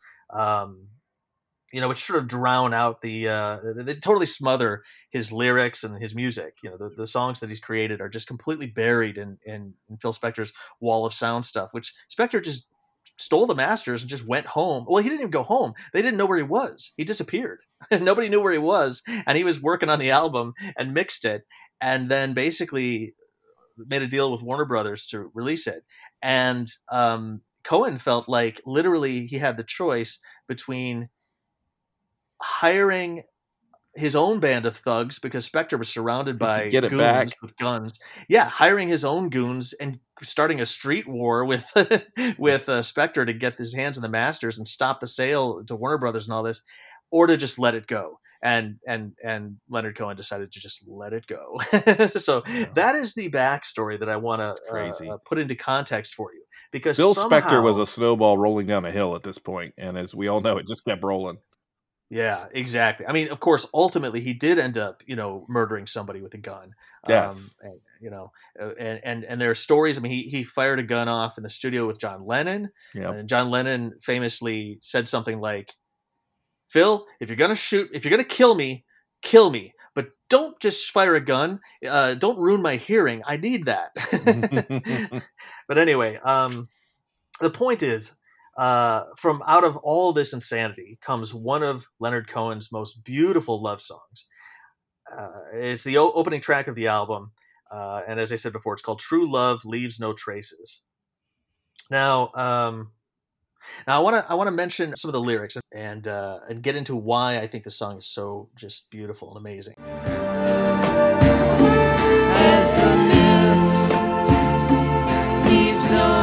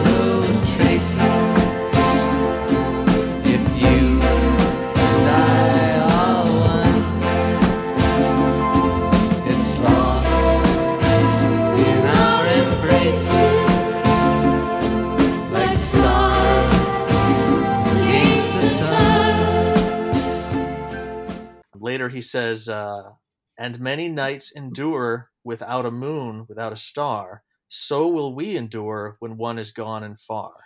True love leaves no traces, etc., etc." Um, now, now, why I think this is so interesting, and why I think it's such an important song, and, and why it speaks to me, is because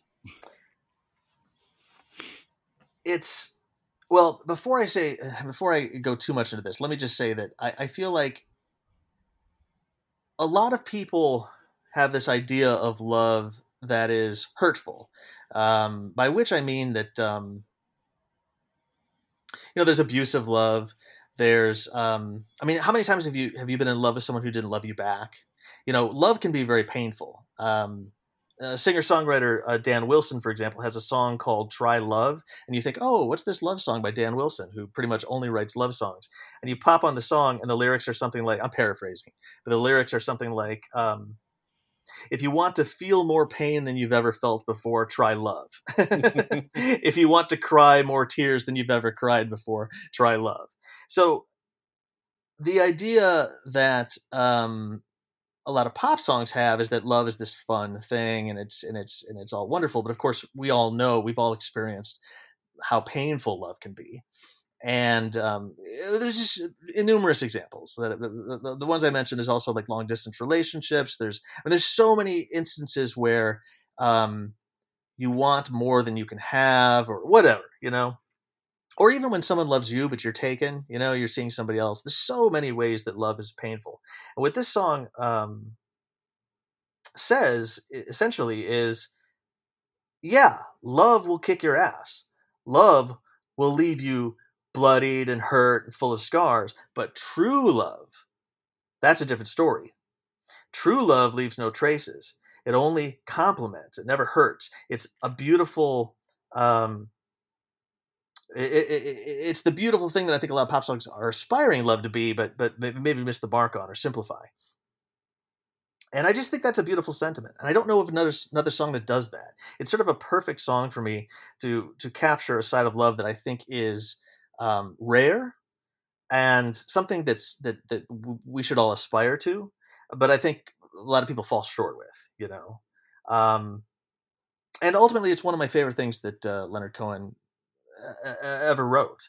Um, there's something else I wanted to mention here. Um, Leonard Cohen also uh, wrote a book of poetry. I think he's writ- written multiple books of poetry, but one of his poems is um, basically a compliment to the song. It, it has a lot of the same um, stanzas, and it, it opens with the mist leaving no scar on the dark hill.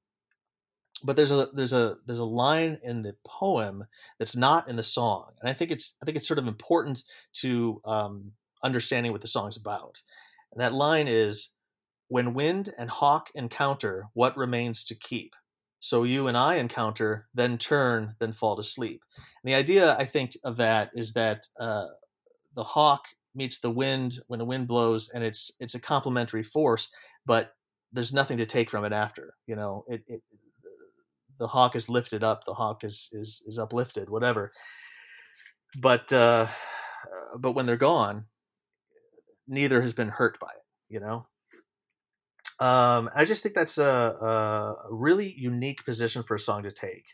Um, I don't often uh, listen to Leonard Cohen for his love songs. Um, I love Leonard Cohen. Don't get me wrong, I, but I, I kind of feel like his insights into human nature run deeper than you know your typical love song. But the love songs that he's created, I think, are just treasures. Um, Suzanne, I think, is just spectacular. I'm your man. Crazy to love you. My oh my. And uh, True Love Leaves No Traces is probably my absolute favorite. Yeah, Le- Leonard Cohen's got that special quality. You Yeah. know, to drop the panties. But but he he does it in a way different than Kenny Rogers or Barry White. He's got that depth of song. Like the guys can listen to him and really just appreciate the lyrical virtuosity the man has. I mean, when you listen to Suzanne, you listen to Ain't No Cure for Love, you listen to Hallelujah. You know, they're not just fluff songs. No, not at all. And and I think for me, what I just absolutely, what just floors me about this song is that he's talking about something that I think, I think more people should. It's it's an it's a side of love that's attractive to me. This idea of like we can love each other and not hurt each other. You know, I can let you do what you want to do. I don't have to take from you. I can give to you. You know, that's that's sort of idea.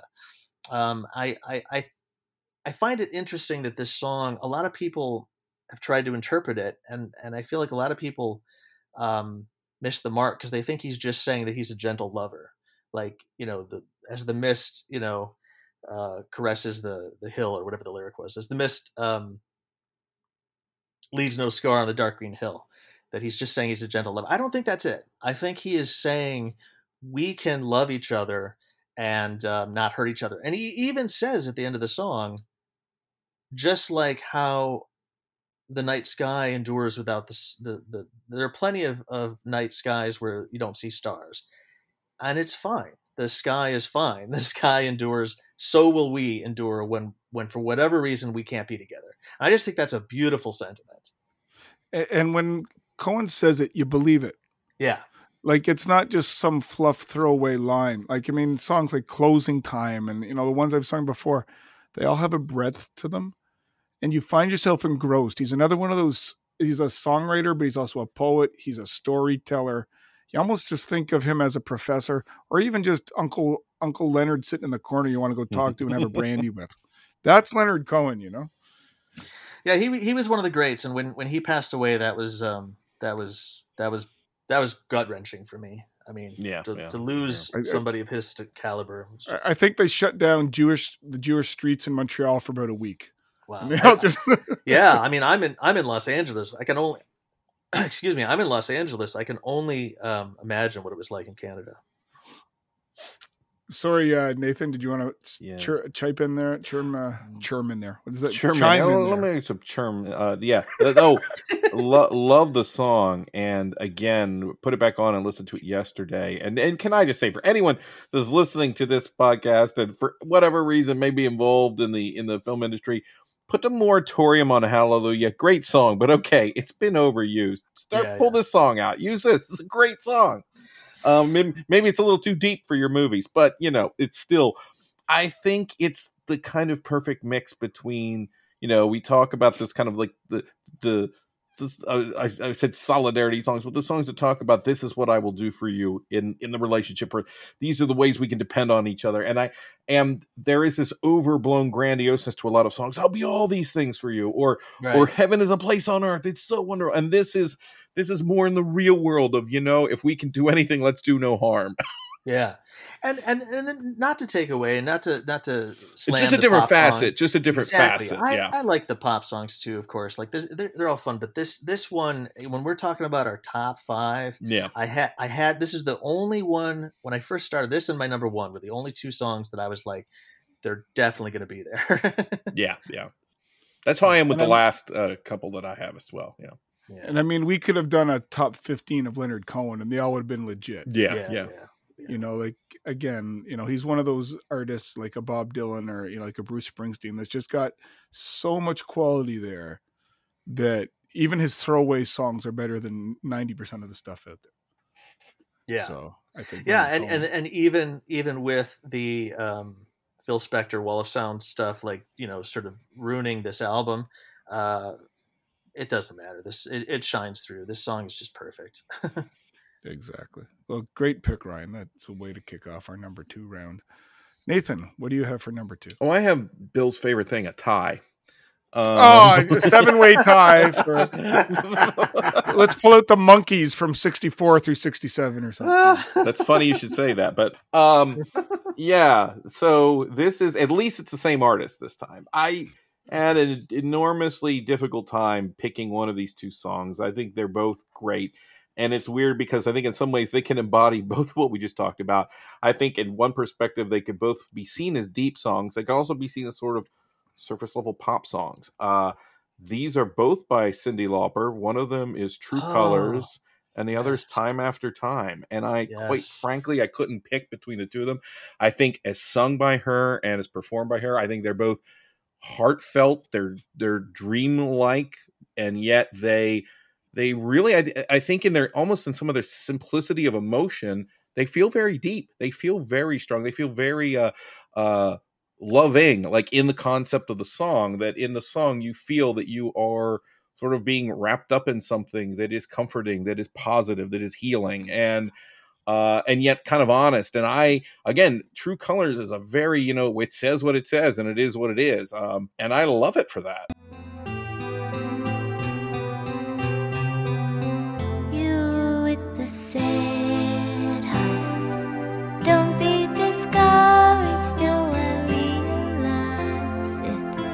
hard to take courage in a world full of people? You can lose sight of it all in the darkness. No inside you make you feel so small. But I see your true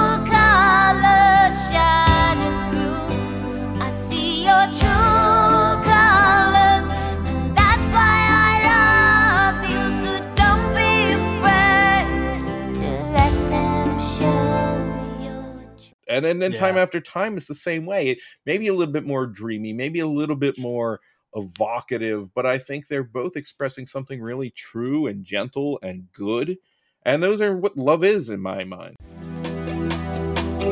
The second hand unwind. If you're lost, you can look and you will find me. Time after time. If you fall, I will catch you. I'll be waiting.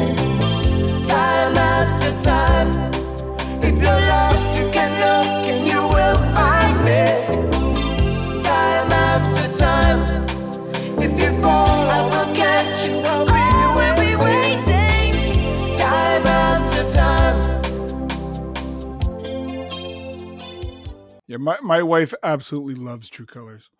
And it just about became our wedding song, but I wanted to get some rock and roll in there. But uh, it is a wonderful song.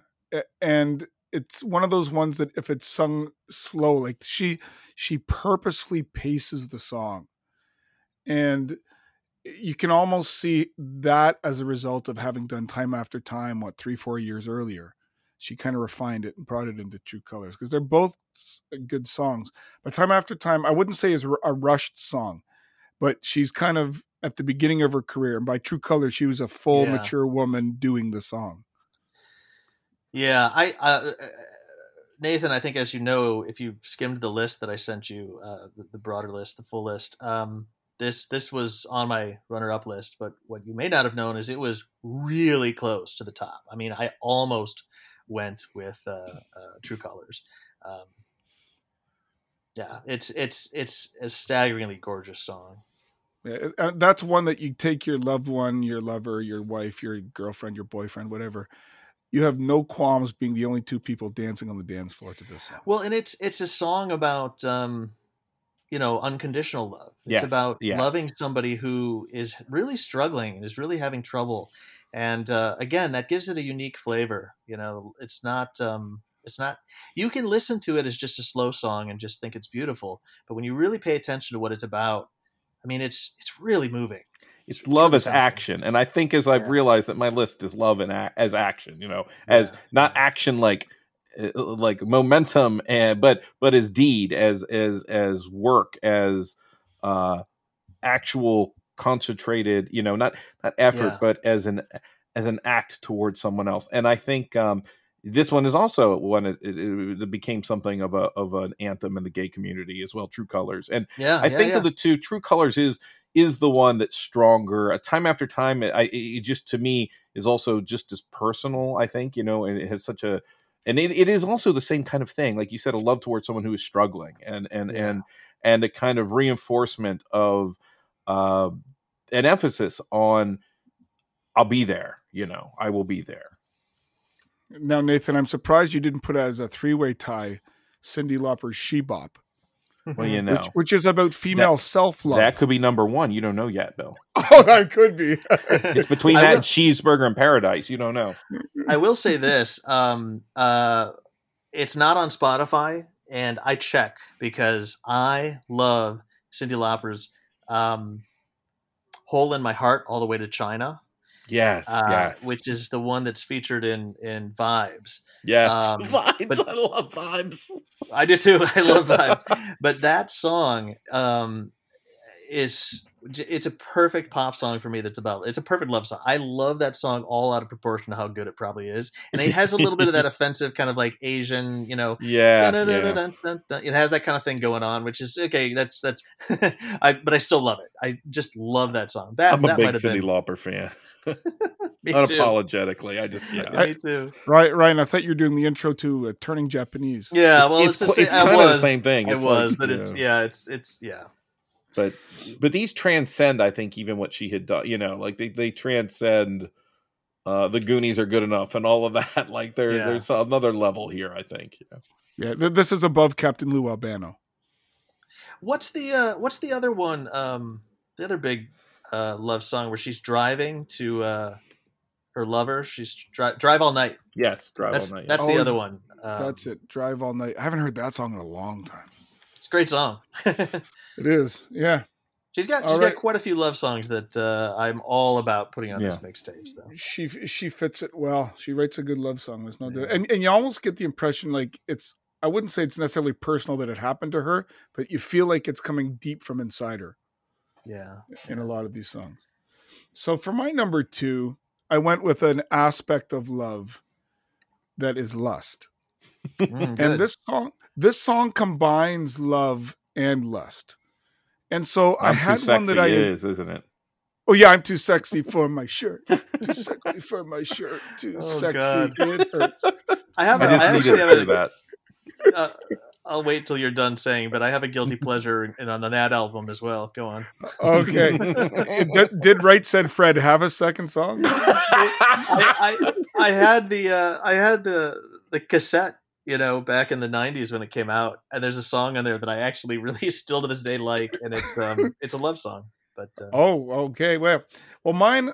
I but I am true at heart. I'm a rock guy, and so I had one song originally in this on a similar theme, but I was sitting the other day, and as a lot of people know who listen to me, I listen to those reaction videos with my daughter, and so she'll, "Daddy, Daddy, let's dance." So I like to tire her out before she goes to bed, and this one came up, and it was kind of over her head. She just kind of liked the rock and roll beat to it, and that's Bad Company's "Feel Like Making Mm. Love." yes, good. And eh, when you first hear it, you think it's uh, down and dirty. It's about, you know, what you think the explicit title is, but it really is a love song. It's about a guy who's trying to get with a girl, obviously to make love to her, but he wants to make love to her because he loves her so much. He wants her to be part of him. And the physical expression of love is one way to show it to her. yeah, But when you actually hear the song and you actually zone in on the lyrics, he's just serenading her. That's what he's doing.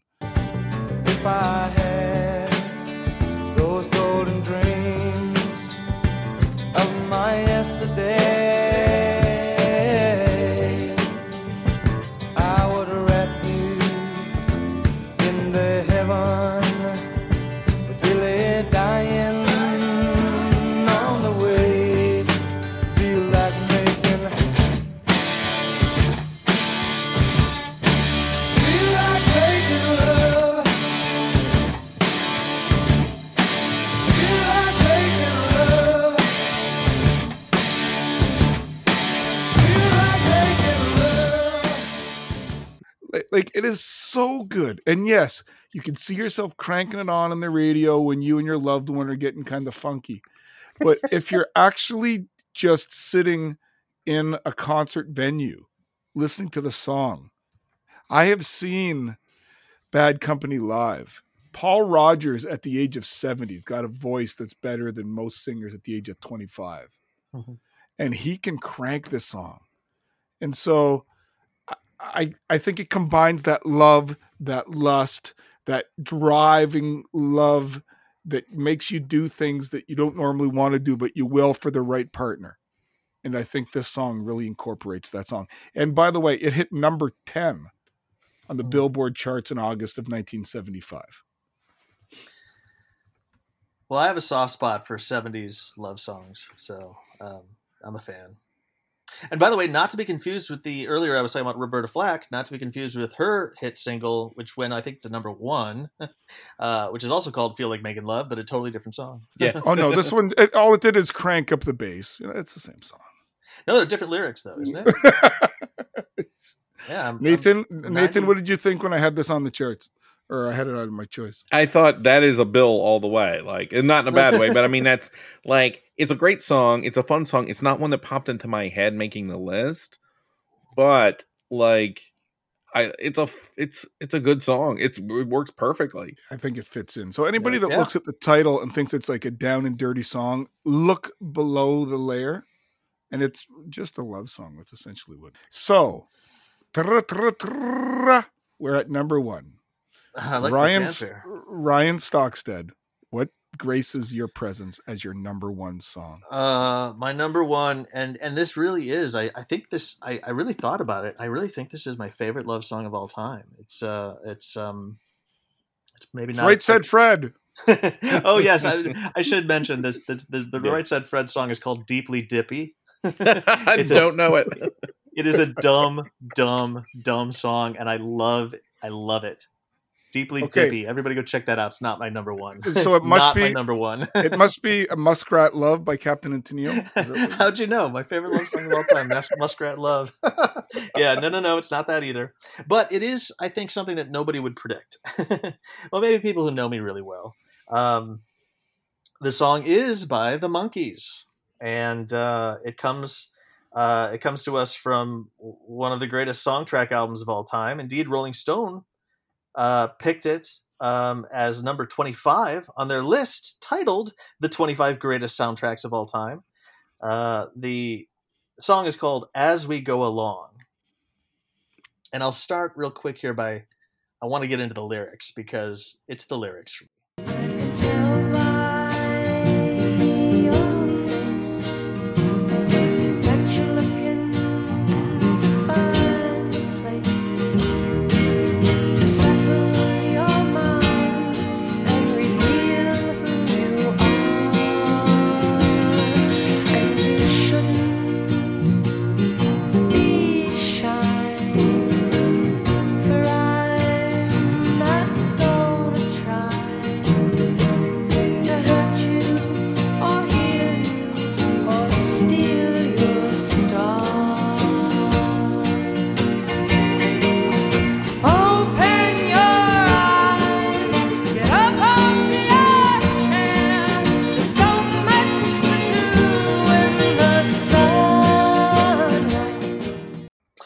lyrics say, I can tell by your face that you're looking to find a place to settle your mind and reveal who you are.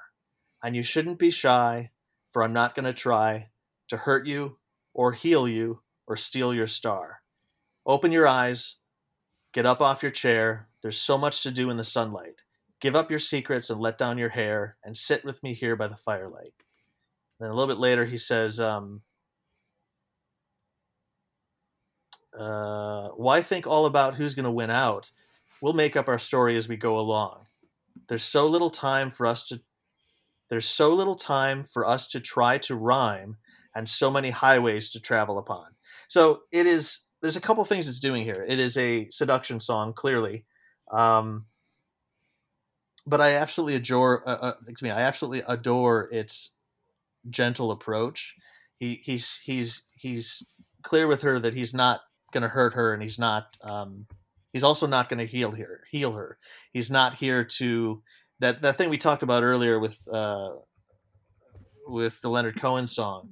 Um, is just really attracted to me in this one as well. The the idea of like we can love each other and, and we don't have to be, you know, the the sun and the moon, and we don't have to be. We can we can just be people that love each other and don't hurt each other. Uh, the other thing that's going on here that I love is he's basically like, look, time is short. Let's do this thing. I promise I'm not going to hurt you. uh, let's start this journey. And I just think that's uh, just lovely. It's just beautiful. And um, as I said, I, I really think it's my favorite love song of all time. If you've seen the movie Head, I was talking about the soundtrack earlier. This comes from the movie Head. If you've seen the movie Head, which is easily one of my top, you know, 20 favorite movies of all time, um, the movie almost grind, grinds to a halt. It's this absurdist, sort of political, crazy movie. And then all of a sudden it grinds to a halt and becomes very tender for this scene, you know? And it's uh, it's a real beautiful moment. It's a beautiful song. So Yeah, uh, the Monkees are one of those bands that, you know, they get a little bit of flack from time to time because they weren't necessarily musicians. They were uh, composed together, pieced together, and they kind of learned on the fly. Yeah. But Mike Nesmith is the person in that band that kind of held it together. And musically, he was quite strong. And they have all these wonderful songs. Daydream Believer is one of my favorite all time songs. yeah, An that's absolute brilliant song. That's definitely the thing about them is that even though they were sort of this manufactured manufactured TV, you know, show band, uh, they turned out to be very profound. Um, and uh, I I, th- I mean, I, I say they they learned it on the fly, but they learned it well. yeah, they the did, fly. they did, and and and I find myself, um, you know, drawn into their the the absurdity uh, to the depth of their music um, often, you know, and like I said, the movie Head is just amazing. That's great. That's a great movie. It's uh, it's so weird, and it sort of like ties in. It's like it's it's like a weird satire, and I Yeah. feel like it could only exist because of you know tied into how the Monkees came about. You know, Yeah. that they're the band, It's- imaginary band that wants to be like the Beatles, and then they become a band that sort of is you know sort of tied to the Beatles in a sense, and then this movie is just craziness. Yeah, and it's it's like it, you know, that there it, it deconstructs what the Monkees are. You know, the, the the movie says takes the TV show and turns it on its head, and um, it's not afraid to shock you, and you know, it's it's it's daring, it's absurd, it's it's progressive. Throwing a lot of darts, like they go to get a guru Yeah. at one point, and that scene is incredible. I love that moment moment when he he, he comes out after. Uh, what is it Davy? And he's been rehearsing. He's been doing Daddy's song, Yes, and he comes out and bumps into uh, he comes out he's been he's been doing this corny song which also is dark by the way it's this it's this daddy song which is like this sort of upbeat uh, song about how much he loves his dad who abandoned him Yeah. but he comes out and he's asking uh, uh, zappa well, what'd you think and zappa without blinking is like it's kind of white it's pretty white something like that um, it's it's it's an amazing film, and I, I find that they were a lot more creative, a lot more. Uh, uh, uh, there was a lot more depth, and uh, there was a lot more heart than um, you know perhaps their detractors would have you believe. So Well, I mean, I think the image a lot of people have is them of the TV show mhm. walking around, bumping into things, and you know, getting into outrageous situations. But when you break down the music, and you can, you know, like I've listened to their stuff from the, you know, the early to mid '60s to the late '60s, and uh, they went till about 1970, 71. You can see the evolution in their musical style and their songwriting songwriting abilities and their musical sensibilities. And by the end, they were a tight little band. yeah, I mean they they released. Uh, I want to say uh, the '90s. They they released some stuff too. I mean, I think I think even more recent than that. So they kept it Yeah. going. I mean, obviously two of them have died now, but Yeah, and I mean, I had the chance to see Davy Jones at a free outdoor concert, and I just didn't get to it. And then I think the next year he died. It was a horse. What was it? He got kicked by a horse. Wasn't that how he died? something like that. Yeah. Something yeah, I just that, checked. Good Times was 2016, um, and then they released uh, Just Us, Just Us, Just Us, Just anyway, Just Us in 1996. The best thing I ever heard about that uh, movie that you guys, anybody that wanted to do a sequel was from the producers that gave you head. Right, right. yeah. So Well, and of course, you know, this is a movie that, that, that- it's it's Bob Rafelson, uh, um, Nick, um Jack Nicholson, uh, Dennis Hopper. I mean, these are the guys who made the movie. you know, anybody who who dismisses this as uh, just a corny Monkees TV show has completely missed the point and and and does not realize what the movie is. exactly. Alrighty, so everybody out there, make sure you know you may think it's your grandparents' music, but the Monkees they got some stuff there. And I know our fellow friend Ben Eisen adores these guys too. So yeah, yeah. Well, I wonder what I wonder what his number one love song would be. Be I don't know. On his podcast, he always has said, "I proudly have not had a love song top ten, so I don't he won't do it. Okay. won't do it." Uh, okay, so Nathan, what is the top of your Eiffel Tower? Mm, the top of my song list here. It's kind of um man, it's a song that I normally would like roll my eyes to and uh the person who wrote it says they don't think very much of it now. But um and it's Ah, they're a- wrong.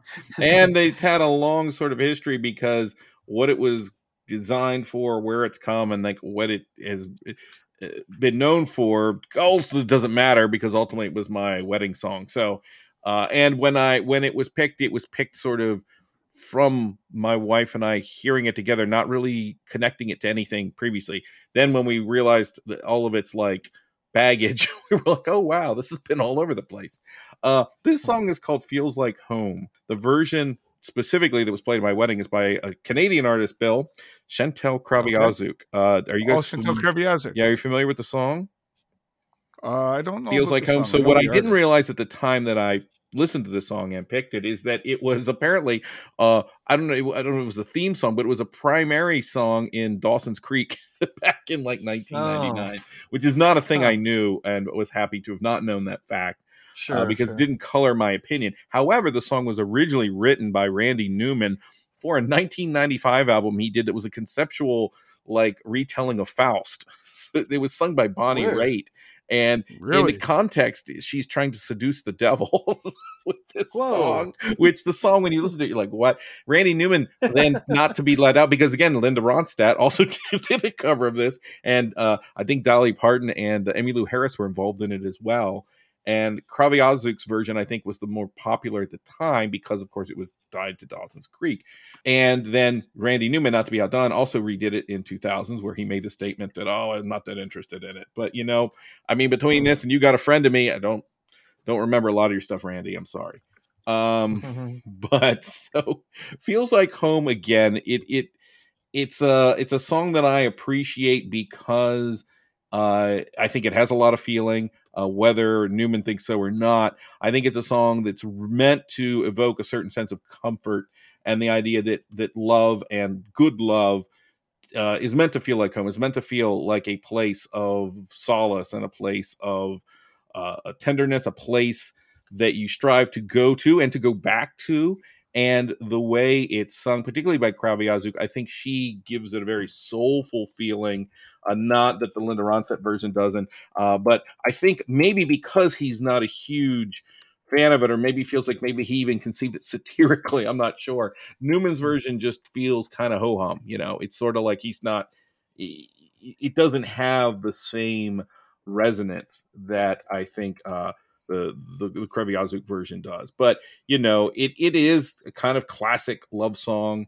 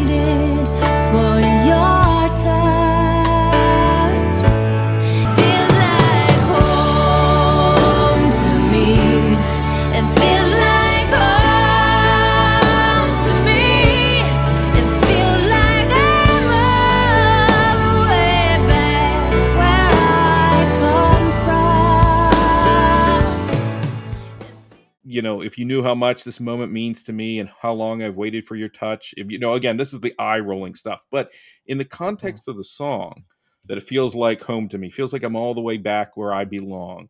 And I think that uh, it's funny how some material uh, can be done sincerely, and then that same material can sort of be handled in a way that's done maybe cynically, and you're going to get a different vibe either way. I think the Kreviazuk version is done completely um, heartfelt, and I think that whether he knew it or not, I think Newman touched upon something that is very simple. That it's a love song. It's the slow dance song. It's the song that uh, you know when my wife and I still listen to it, we feel like it captures a feeling of, of how we feel in our relationship even through every everything that goes on everything that happens everything that gets in between the cracks of of of these these intended feelings of these intended uh you know we're always going to be like this at every single moment well we're not like this at every single moment but uh, a good love song i think can remind you that here's the thing to aspire to be a thing that we can kind of it can clear your eyes a little bit sometimes and for me that's what this song does and uh i love it and it's it's it's obviously um, there's another song that might have been here. You know, I think that maybe uh, Ben King's "Stand by Me" might be the song I would, if you had to ask me. But there's an element of Hmm. that song that feels almost like it transcends a simple love song. You know, it feels bigger in some ways. But this, you know, this is my wedding song, so there it is, number one. Nice. Perfect. Kreviazuk has such a beautiful voice. Yeah, she does. and, yeah. and she's able to hold a note wonderfully. And a good love song will take you to a place. It might be hurtful or it might be full of love and makes your heart swell up, but it's going to get some kind of emotion out of you. And I think that's what that song does for you. And I think Ryan's picked a couple that that does for them. I don't know the song personally, at least out of hand. Um, uh, Once this comes out and I can listen to it, perhaps I do know the song. I do know I've never seen an episode of Dawson's Creek. I'm not sure I have either. Honestly, I remember the I remember when it came on, and I remember um you know everybody seeing it but and i actually thought the song for dawson's creek was something completely different but uh this was apparently tied to it in some way so Sadly, I can hear this. Just thinking of Dawson's Creek, this song immediately pops in my head, and I, I don't remember ever seeing an episode, but I remember seeing promos for it and stuff. And that that song, that was their theme song. I clearly remember it, plain as day. yeah wasn't that a like Paula I will Cole- remember you or something like that. yeah right? yeah it's not this song i don't think no. No, no, no, it's not this song. No, no, no, it's definitely not. It's uh, it's yeah. But anyway, that song that was there, that was the, the the song that was in the theme or whatever. Um, I don't remember the last time I heard it, but uh, it's, it's somehow you know tattooed on my brain from living in the '90s. yes yes that's me too and i'm like that that's not i don't ever remember uh that show being tied to this but we had gone we were listening to songs specifically for the wedding we came across this and that was our experience with it so that's how it ended up here That's great. That's great. I love it. That's perfect. And I mean, picking a, a wedding song is never the easiest thing. You think it's going to be, but it really isn't. And for you guys to find one that makes you connect on that, you know what? It'll have special feelings for you for the rest of your life. So that's awesome. Yeah, that's that's beautiful. I love it. So number one for me is one just to pull the veil back a little bit. Nathan had said he had on his list, but I had it at number one, so I trumped him. So I got to put this on. I wasn't going to pull it at number five and be a dick. So I was like, but but it's a song legitimately. Yes, it's a love song, but I love this song. Period. I've probably heard it a thousand times, and I'll hear it a thousand times more, because the artist that does it is so talented. Unfortunately, God rest his soul, no longer with us. That's Jeff Healey's "Angel Eyes." That hit number five on Billboard in June of '89, and it spent 22 weeks on the charts. But to Ryan's point about John Hiatt, John Hiatt wrote the song. oh, he did. Okay. Yes, John Hiatt wrote the song, and it's actually you can look up. He recorded it on an album, but I don't think it charted. I don't even know if it actually was released. I never, But all these Jeff years, Healey- I never realized that, Bill. Yeah, but uh, Jeff Healey brought it to another level. And those of you who don't know Jeff Healey, if you've ever seen the movie Roadhouse, Jeff Healey is the musician that's the the house band behind the chicken wire. But Jeff Healey is an amazingly talented guitarist out of Toronto who developed cancer early in his life and it robbed him of his sight. And he learned to play on his lap the guitar with such virtuosity that he sat in them with Stevie Ray Vaughan, B.B. King, all the greats, and his unique stylings were great. And this song is, I wouldn't quite say it's autobiographical. It's obviously a song written, but there's probably a kernel of truth to the song. And it's essentially about a guy who's with a woman that he thinks he's hit the home run. She's out of his league, but she chooses to be with him, and he's proud as punch to have her as his partner. Well, I'm the guy who never learned to dance. Never even got one second across a crowded room was close enough. I could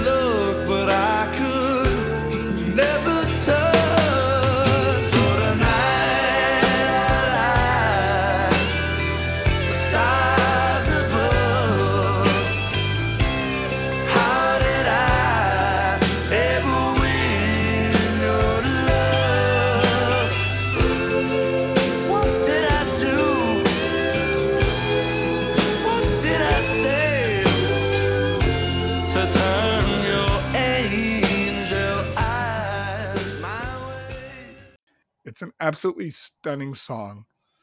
If you want something good to do, go on YouTube and look for Jeff Healey doing the song live. And there's multiple versions across different areas of his career. But it's just a heartbreaking, not heartbreaking, heart lifting song with great guitar work, a good harmony, lyrics that make sense. They're a little sappy in terms of sentiment, but at the same time, very relatable.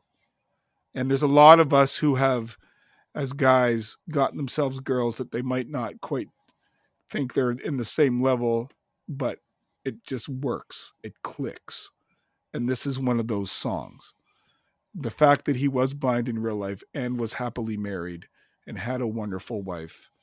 This there might have been a, a play in this to it. So I know Nathan has heard the song. Ryan, do you know the tune? Yeah, yeah, I do know it. Uh, I had not. Uh, it's been a while since I've heard it. Um, I the one thing I would mention, just something that I realized, I I looked up uh, the album because I was trying to remember. Well, actually, I was just curious to know if it. That's off, that's off See the Light, isn't it? Is that off See it's the off. Light? Um, uh, yeah, see the light, and um, you're right. And uh, the only thing I was going to add that I happened to notice is that I think this is our third or fourth song from 1988 on tonight's uh, Yes. mix. It turns out that 1988 was a big year for us because uh, we got a lot, get a lot from that year. And if you look at the tracks on that album, I wore that album out. I had the cassette and I, I wore it out. Uh, Love is a theme in a few of the songs on that album. Uh, I think I Love You Too Much is on that song, I believe, uh, on that album. Uh, and there's a couple other songs where love plays in. So he does a very hurtful uh, lyric, honestly, and it comes by that way. Nathan, why did you like the song?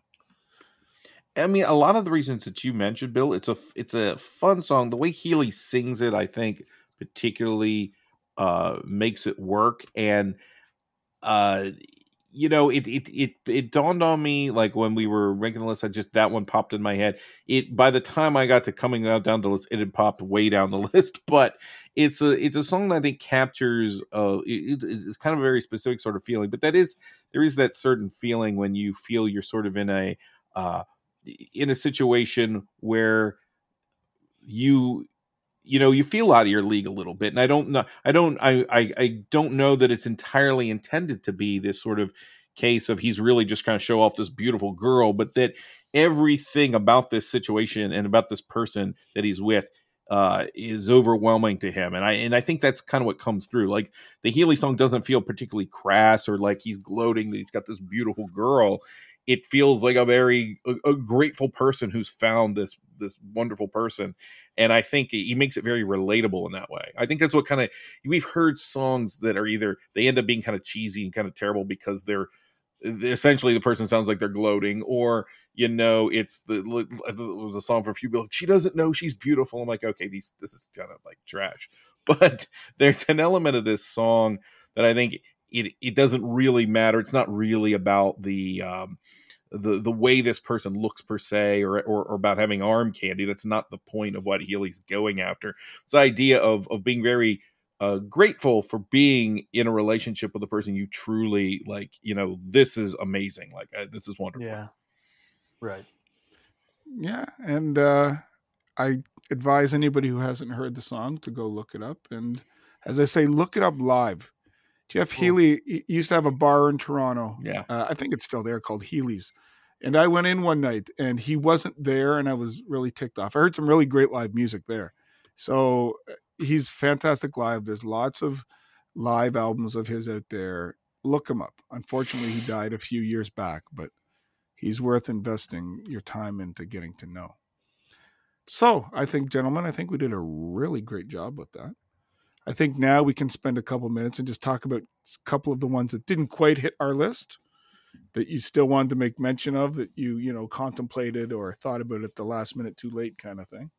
So Ryan, is there anything that fell on the cutting room floor that you wanted to mention? Oh yeah, so many. I'll try to be brief, but I'm gonna I'm gonna I'm gonna be specific about the first one though. I I, I want I really did not want to cut this one. Um, much like my number one and my number two, this song um, treads a similar sort of territory about uh, um, love is is not a hurtful thing. You know, uh, the song is called "To Live Is to Fly" by Townes Van Zandt, and I think it's pretty much the greatest song ever written. I mean, if I could be hyperbolic, I, I, I really think it's just just fantastic. Um, oh, who was it? Was it was it um, uh, um, who's that musician, the country musician who had that famous quote about Townes Van Zandt, where he said something like. Um, Townes Van Zandt is our greatest living uh, singer songwriter, or greatest living songwriter, and I will stand on on on Bob Dylan's coffee table and say it to his face or something like that. and I think it holds up with this song. Um, the, uh, uh, the, the, the, the, the main reason why I was willing to cut it is because it's sort of half a love song and then half something else. Uh, but the love song element is uh, I won't say I love you, babe. I won't say I need you, babe, but I'm going to get you, babe, and I will do, and I will not do you wrong. And then he says, "Living's mostly wasting time, and I've wasted my share of mine, but it never feels too good. So let's let's don't take too long." It's it's just great. Um, but uh, where where does the rest of the song go? Well, um, he leaves, and he's uh, what happens is he um, he says because uh, uh, it's a celebration of life. It's a song that's about how life is short, and and we got to make the best of it.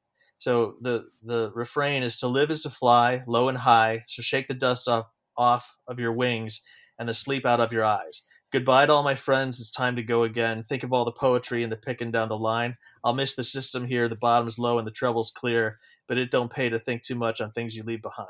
So uh, the the song becomes a um, sort of look. I'm gonna leave and I'll be back. Uh, actually, my mom picked it for uh, something she wanted to have played at her funeral. So we actually play this uh, at my mom's funeral. Um, a different version, a different recording, but uh, uh, but uh, yes, it's part love song and then part uh, celebration of life. Uh, but anyway, it's um, it's one of the best songs I've ever heard in my life. I just think it's a masterpiece, and uh, I really wanted to talk about it on the show, and now I am. So There you go. You got your stage. yeah. Uh, the other ones, uh, I got a whole Steve slew here. Earle, I- by the way, Steve Earle, Steve Earle, thank you. that, And yep. Steve Earle's cover is the version we played at my my mom's, which is funeral. really good too. It's really good. isn't it? Yeah, Yeah. yeah, It's an awesome, Fa- song. fantastic. He changes a, a, a lyric, which is sort of like, oh my god, do you how you can't, ca- don't change uh, Townes Van Zandt's lyrics, and yet I think he's right. Yeah, because yep. the the lyric was, uh, um, "You're soft as glass, and I'm a gentle man. We got the sky to talk about, and the earth to lie upon." The the change he says, "We've got the sky to talk about, and the world to lie upon." Oh, it's beautiful. but anyway, uh, so what was I saying? Um, oh, I, I have to give a shout out my my my my beautiful, smart, uh, uh, uh, sexy, talented, wonderful friend Anna suggested uh, Amor Eterno by, and I'm going to say this name wrong. Spanish is not my first language. In fact, I suck at Spanish. Uh, but but uh, the artist is um, Rocio Durkel, I believe, or Durkal, Dur- Durkel. Anyway, gorgeous, beautiful song. She said it, it, it has to be on the list. And uh, Could you say that right, one more I time? The title. Yes, Amor Eterno, and the spelling is R uh, of the of the name is R O C I O D U R C A C A L, and um, yeah, it's absolutely gorgeous song. I'd never heard it before, and uh, and she's right. It's fantastic, and it needs a mention. So I had to mention her, give her a plug. Uh, also, just a few others. Um, "Oh Yoko" by John Lennon. I adore that song. It's cute. I love it. Uh, "Time" by Tom Waits, another deep one.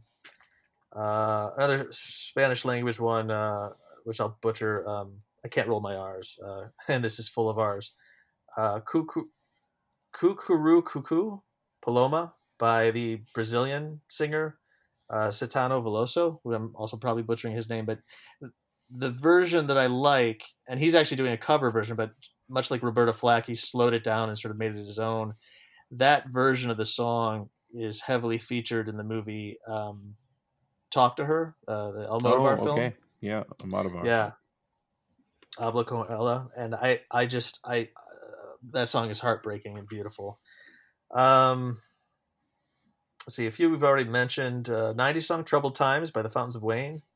Uh, I got to give a plug to Dan Wilson. I'm from Minneapolis originally. and Dan Wilson is um, sort of a Minneapolis um, staple. Uh, he was in, he was the lead singer of Semisonic, and before Semisonic, um, Trip Shakespeare and uh, the guy writes love songs better than just about anybody. And he also um, has a voice that could just you know bring a grown man to his tear, you know, to his knees in, in tears. Uh, but uh, his solo material has a song called "Sugar," which is absolutely gorgeous. Uh, Crystal, Fleetwood Mac. Um, loving loving her was easier than anything I'll ever do again by Kris Kristofferson. I'm Easy by Keith Carradine, specifically the uh, the version from Nashville. Don't Be Shy by Cat Stevens. Um, glossing over some stuff here. Uh, oh, uh, Etta James. I wanted to mention At Last. Uh, Etta James. just- Yeah, that's a great one. yeah, one of the all-time just great love songs. I, I really wanted it to be on my top five somehow, but I, I, I as good as it is, I, I, I like my other picks better. Yeah, mine's up. But Uh, that song is in mine as well. yeah, it's a good. Yeah, it's a good one. Uh, to love somebody by the Bee Gees. I, I think that song is just amazing. Uh, I have that one as well. Is and uh, I'm not a huge Bee Gees fan. I can't stand the disco stuff. the disco stuff is harsh, uh, but uh, you know their their earlier stuff before the disco Yeah. stuff is A, really a lot a lot of people don't realize from about 66 to 71 they were like just I would I wouldn't say a boy band by any ways, but they were a melodic male band out there They're- that just sang love song after love song after love song. Bee Gees one when they first submitted tracks. DJs confused it. They thought it was a new Beatles album. They, that's how good they were. They they thought it was a Beatles record. DJs mistook their sound, and that, that so they had a very different sound with that first album. Yeah. yeah. Um, uh, there's quite a few others here. Uh, just gloss. Oh, oh, it's a cute one. I love "You're So Good to Me" by the Beach Boys. It's a cute Yeah. song, and it's there's nothing profound about it. I love it. Um, another quick shout out to Minneapolis. "I Will Dare" by the Replacements.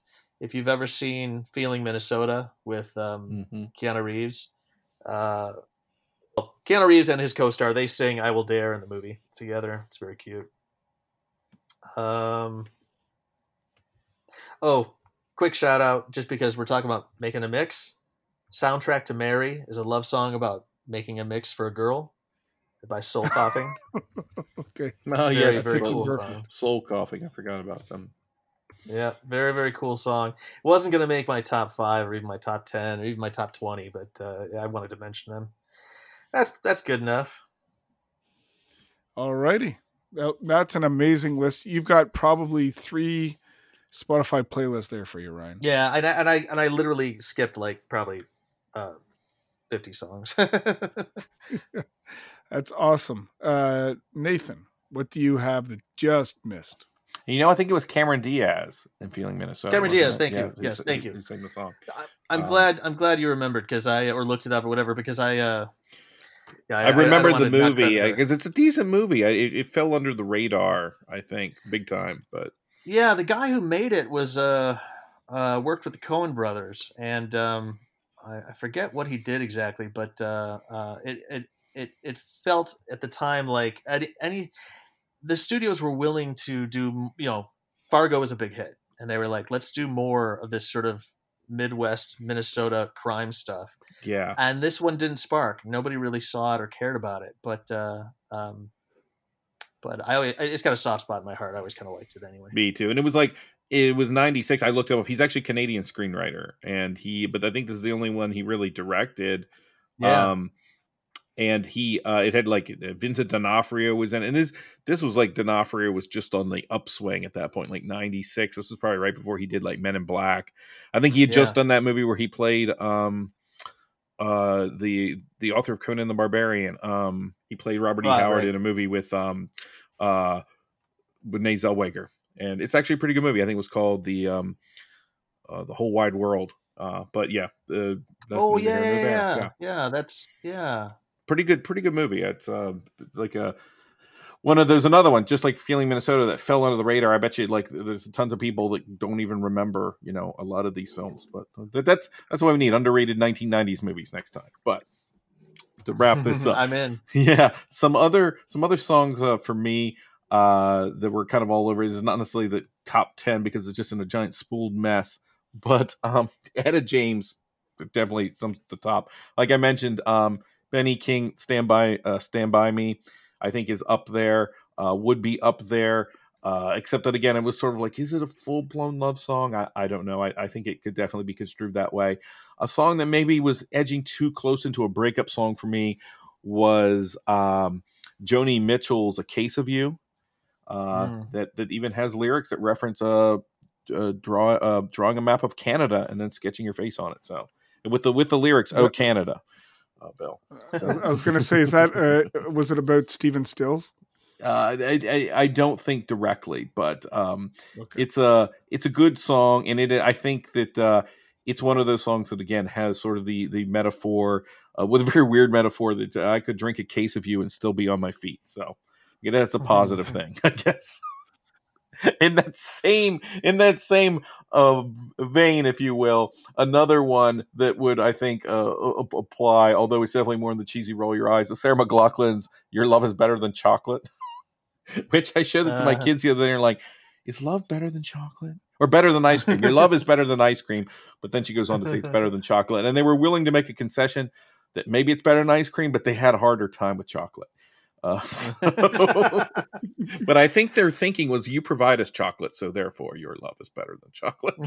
Oh, there you go. so, um, but when you uh, mentioned, I just want to say real quick when you mentioned uh, uh, uh, "Drink a Case of You" as a Yes. as a lyric, right? Uh, it totally reminded me of the replacement song "Valentine," which is a punk song.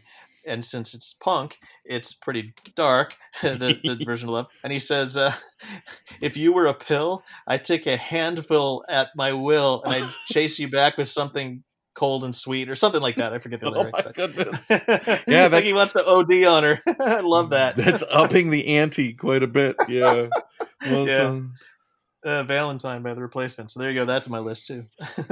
Yeah, yeah. Was it Twilight that said you're like my heroin? But uh I think, you know, we had a great love story.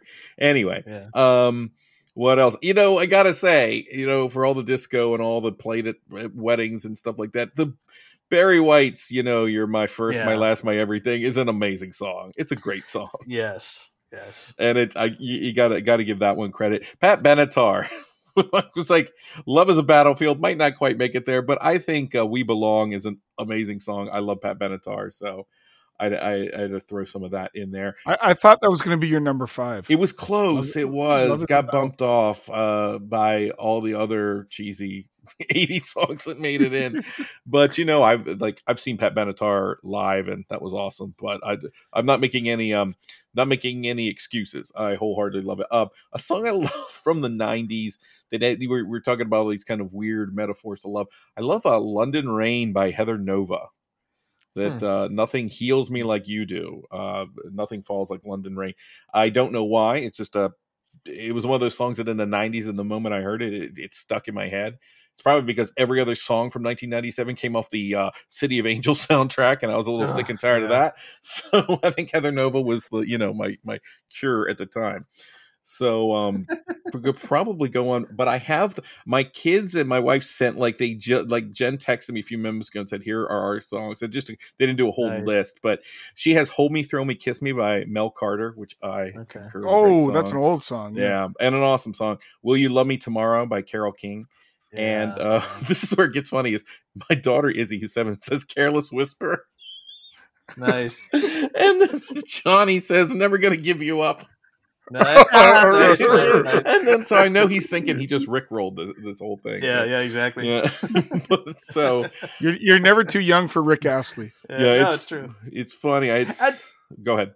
And I will say, even even with the Rick rolling and all that stuff, I, I I've always liked that song. So it is. It's a fun. Again, it's that song. Like you get into it when you're listening to it. It is. yeah. It, it- the, the other thing is some of these songs they keep coming back for a reason. Like there's Yeah, something yeah. to them, whether the the haters want to admit it or not. And I, uh, th- I think that song put his family through university, paid his mortgage. Like, well, you know, when I worked at the uh, the the nightclub uh, when we did '80s night, I can tell you, I played that video all the time, and we didn't call it Rick rolling back then. We just called it the '80s. You know, and how much hair product did he have? Like, holy cow! it was intense. It was intense. And you know, to go back to you mentioned the Prince version, the Sinead O'Connor version. Um, Nothing compares is an amazing love song, whether or not it has that breakup quality to it. It's an ama- I think it's a great, great love song. absolutely. It was it honestly.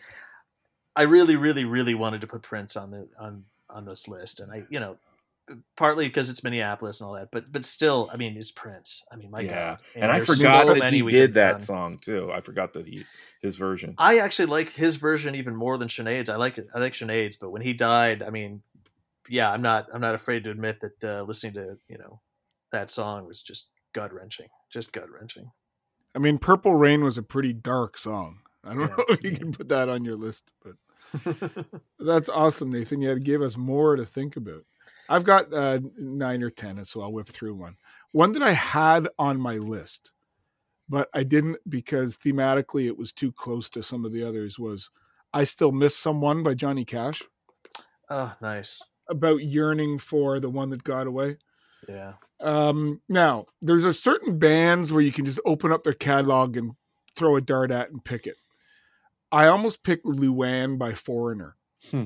About a guy who couldn't get his high school girlfriend, whatever. But I mean, every one of Foreigner's songs is about love or sex. so it, it really is. You know, them, ZZ Top, and AC/DC, you put them in a blender and it's all you're going to get. But I love Foreigner, and Luanne is one of their songs that doesn't get a lot of play. One that's kind of an not exactly a love song, but I wanted to include it was Jolene by Dol- Dolly Parton. Oh my gosh, that's like my yeah. My wife uh, would highly approve of that. I mean, it's it is a love song of sorts. Oh, yeah. Yeah. It's I didn't I didn't quite think it had enough of the theme to get in the top 10, but she definitely loves her man and is begging the woman, just go on to the next fella. yeah, yeah. I guess Um, Ruby is a love song too with that, that for that line. Wow, Ruby is more yeah, that's a uh, that's a little darker. That's farther down that road. that's way darker.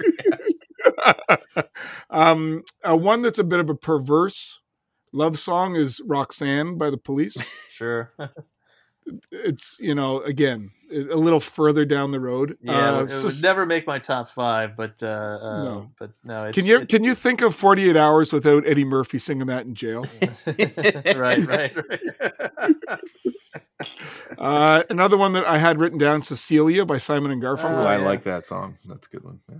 and the one I would have chosen if it wasn't for the Scorpions for the love ballad was "I Remember You" by Skid Row. oh yeah. I, I was gonna. Sebastian Bach still to this day has an amazing voice, and he gets a lot of crap in some in some circles because he went on to Broadway. His voice was good enough to be on Broadway. Yeah, that's the thing. So- Jealousy. Jealousy, that's it. The song that I danced with my mom on my wedding was "In My Life" by the Beatles. Nice. Yeah. It's a fantastic tune. The song I, I almost watched. Uh, I watched Get Back last week. okay. uh, oh, the one on uh, uh, Disney. Yeah, yeah, and um, I had to stop my. Actually, maybe it was two weeks ago. Anyway, the point is, I had to stop myself from just putting all Beatles songs or songs by John Lennon or you know. Oh, uh, you could Paul have just gone. y- Yeah, but I mean, maybe you I'm have to- amazed. We could, you know, I mean, Yeah. endless. you That's know, why I kind of had to stop love too going down that rabbit hole. And that's an amazing. Yeah. That But- Get Back is but amazing. then, but then you can get into things like, well, my guitar gently weeps is obviously a love song. Yeah. But then you got to get into like love, love me do, and eh, like they've got a thousand, like literally. I a thousand. considered my guitar gently weeps. Again, I wasn't quite sure where to what to do with it, but it's an amazing song. And at the same time, I, I thought about Layla, but uh, d- again, that's a road that's a little deep and windy. Uh, one I almost one Long I almost put road. it Yes. long and winding road. There's you um, one I almost put in for my one about a lustful song was "Love Bites" by Judas Priest. nice. you know when you got that itch, you got to scratch it. That's what that song's all about. Uh, I, the Bee Gees to love somebody I had on my list. Uh, Melissa by the Allman Brothers. Ah, nice. Yeah. fantastic song. I had one on the other day when I was getting ready for class, and it was "Love Struck Baby" by Stevie Ray Vaughan. Okay. Uh, obviously fits. The Troggs, "Love Is All Around." I'm a big fan of the Troggs. yes, yes. Yes, I mean it is a little on the cheesy, sappy side, so It's that's why I didn't cool, put it on. They they But- were but- so edgy though. You know, it's like they yeah. they were punk before punk was a word, and like so many other songs, even the love songs were just sex songs. So And- and I think somebody covered the song in the '90s. "Love Is All Around." Somebody did it, but it's Well- it's one of those ones. It'll get stuck in your head. The, well, I fully approve of the Troggs uh, being on this list. And the and the last one I have that was my dance song with my wife was Pink Floyd's "Wish You Were Here." Mm. It's a, a brilliant song that initially you think isn't a love song, but when you dive into the Yeah. lyrics, it is definitely a love song. And I I don't think I have he- played the song since that day Mm. that I got married because it just floods back all the memories. So I've kind of left it at that. Well, So- I I just wanted to mention one more that I forgot to mention earlier, just because at some point I realized we didn't really talk too much about duets, which is such a major Yes, thing about yeah. love. Barbra Streisand and Neil Diamond. Is that where you're going? No, I was going to say my favorite duet that I was going to include, and I was very, very strongly trying to get it on there. And it didn't make the list, obviously, was uh, Then Came You by the Spinners. yes, that's awesome. That's a- Okay. excellent, The yeah. Spinners is a great band. Yeah. I thought you were going to go with Islands in the Stream. No, that's fun to do karaoke, nothing wrong it with it, never yeah. make a list. Lo- Love is all around was also done by Wet Wet Wet later, which was the wet, wet, wet. Okay, but when I think of one. this, I think of that movie, which not necessarily a great movie, but the sequence was great. Uh, Love Actually, where they have Bill Nighy and they he's like the washed up rocker, and they want him to sing a Christmas song, so they just take "Love Is All Around" and change the word "love" to Christmas, and he's so pissed off about it. And, a, and they say, That's "Come on funny. and let it snow." so the, if you look up the video with Bill Nighy, he is the, singing it, and he's almost like a he's trying to do like a Mick Jagger sort of take. It's pretty, it's pretty hilarious. But um, yeah, uh, Yeah, and, and I mean uh, the other one is I didn't have on my list is uh, Whitney Houston's "The Greatest Love of All," Yeah, well, yeah. which, but I, I was gonna, I was not gonna put that on my list. And so, gentlemen, I think that we have done love songs proud. I Yeah. think we left no stone unturned. All eras, all sexes, all styles, all feelings. we didn't get kind to. interpret- uh, I want to make you sweat, but that's okay. Well, a different, a different day for a different day. I love that song. I do so too. fucking- I do. I, I had to mention it.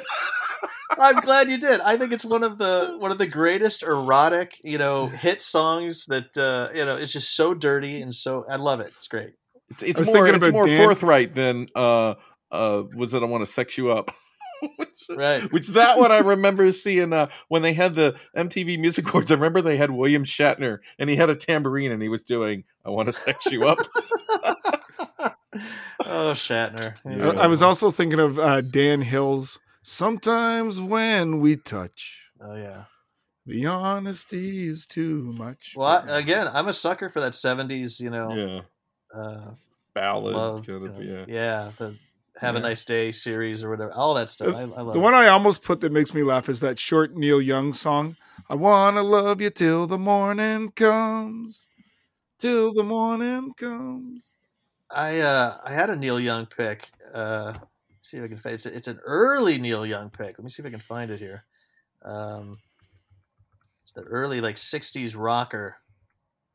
Was it like CSNY or Buffalo Springfield? Oh, wait. uh, Sorry, sorry, sorry. Uh sorry. I said Neil Young and I was thinking Neil Diamond. Never mind. Oh, Neil Diamond. Oh, That I I, I With- never quite a knew that, and I distinction there. Well, what was the song? I do need to know that now. So Yeah, you you got to me.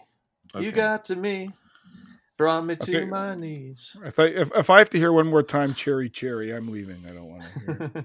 I, I do love. I love Neil Young. I love Neil Diamond. I love them both. I know the difference. I my, why my uh, did that. My, growing up, my mom had the LPs, so I, I've heard my fair share of Cherry Cherry and yeah. Brown Eyes Blue, and uh, Speaking about covers, I like Neil Diamond's cover of Suzanne too. So everyone covered Suzanne.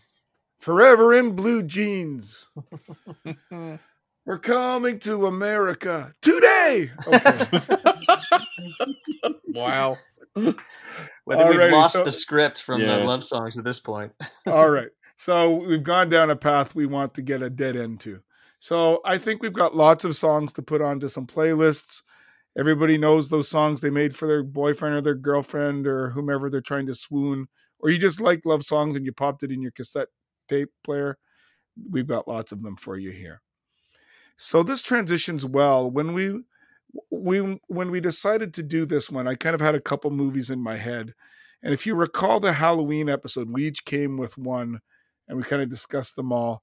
I thought this time, just to kind of get it more focused and so it doesn't elongate the episode, we would all focus on one song or one song, one movie. But it's kind of tough to meld romance with horror or sci fi. I didn't want to do Warm Bodies. Uh, I didn't want to do Twilight. So I, there's a not a big list of movies that necessarily would fit according to the theme.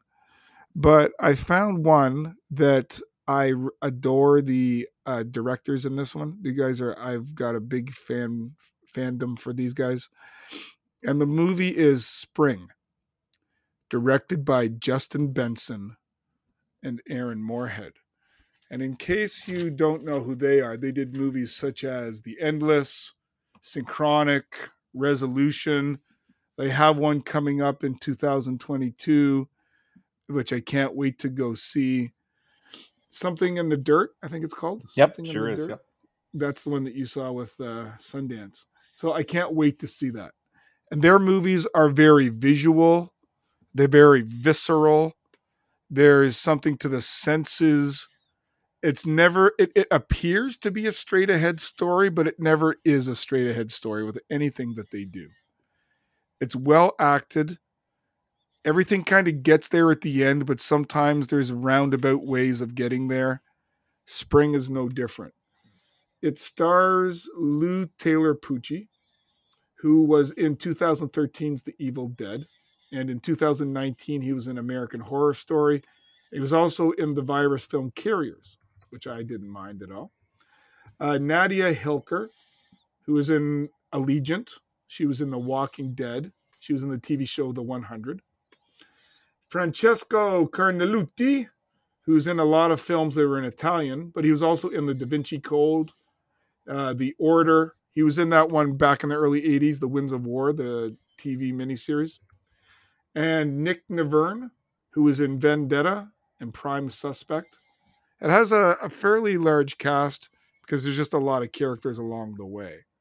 But if you like a movie that's a senses film, that's not going to be necessarily a Hollywood written film, I think you're going to dig this.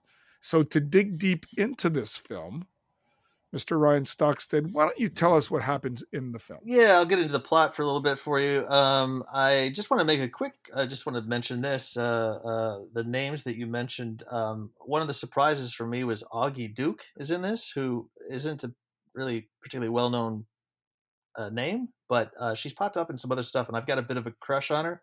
So you know, um, she pops up for about two seconds. Not a very. Um, uh, it's pretty thankless part. I mean, she she's basically topless in a in a sort of unpassionate sex scene that isn't actually a sex scene, and that's it. but uh, hey, I was happy to see her for a second. You. Um, and you you got a little bit more than you bargained for. I think I think I've seen her topless in some other stuff, but yeah, she's topless in the movie, and and uh, that, like I said, it was a thankless part. She doesn't do much. Uh, she does the best she can with what she has, but um, the it's early on in the story. So the story is uh, essentially that um, Lou Taylor Pucci is um, at a crossroads in his life. Um, his mother has just passed away. His father has already passed away, and uh, due to a series of events, uh, he loses his job, and the police are looking for him. And so he um, he heads to uh, well, he almost throws a dart at the board at the map, uh, but he winds up in Italy, and he's uh, he's just doing some soul searching, and he wants to go to Italy and find himself, and uh, you know maybe lay low for a while, and um, and while he's in Italy, he uh, you know he's backpacking, he's bouncing around, he's living the hostile hostile life, and he uh, he meets his uh, manic pixie dream girl. He meets this beautiful woman, uh, uh, Nadia Hilker, and uh, you know he thinks she's the most beautiful woman he's ever seen, and uh, he asks her out, and she thinks he's okay, and they they they uh, they start a sort of tenuous, sort of bumpy romance. Um, meanwhile, he's living on a farm, so he's learning how to farm in Italy. So that that that's sort of a side side plot. He's learning Italian through his uh, employer, the farmer who hired him, and he's farming and he's uh, dating this beautiful woman. And it quickly turns out that uh, she's got a secret. And um, you know, I don't think I'm spoiling anything too much to say that this is sort of uh, you know, what if your manic pixie dream girl was actually a monster? Um, and that's that's kind of the plot. I mean, I don't want to go too much into where it goes because uh, the, the the it's a slow movie that takes its time, and the payoff, you know, if arguably if there is or isn't a payoff, depending on if you liked the movie or not. Uh, spoiler alert: I didn't like the movie. I did not like it. uh, it's disappointing to me because it's the first time I didn't like one of their movies. But uh, I didn't hate it. I didn't think it was a terrible movie. I just uh, was disappointed by it and didn't didn't, didn't like it. But um, uh, it does, I think, end n- nicely. It has a nice ending and it has a nice beginning, and uh, it takes its time to get to where it goes. Well danced, Ryan. Your ballet is quite astounding. But yeah, you hit the points you needed to hit with that. While we're purposely leaving some things out because we want you to just discover them. I, I will say that uh, having now hosted 10 episodes of Macon County Movie Club, which is the show that I'm doing on YouTube, uh, I've gotten a little bit better at that sort of synopsis. got very used to, all right, we got to do this quickly. It was still a little too long for my taste, and if I was editing this for Macon County Movie Club, I'd cut about half of it out.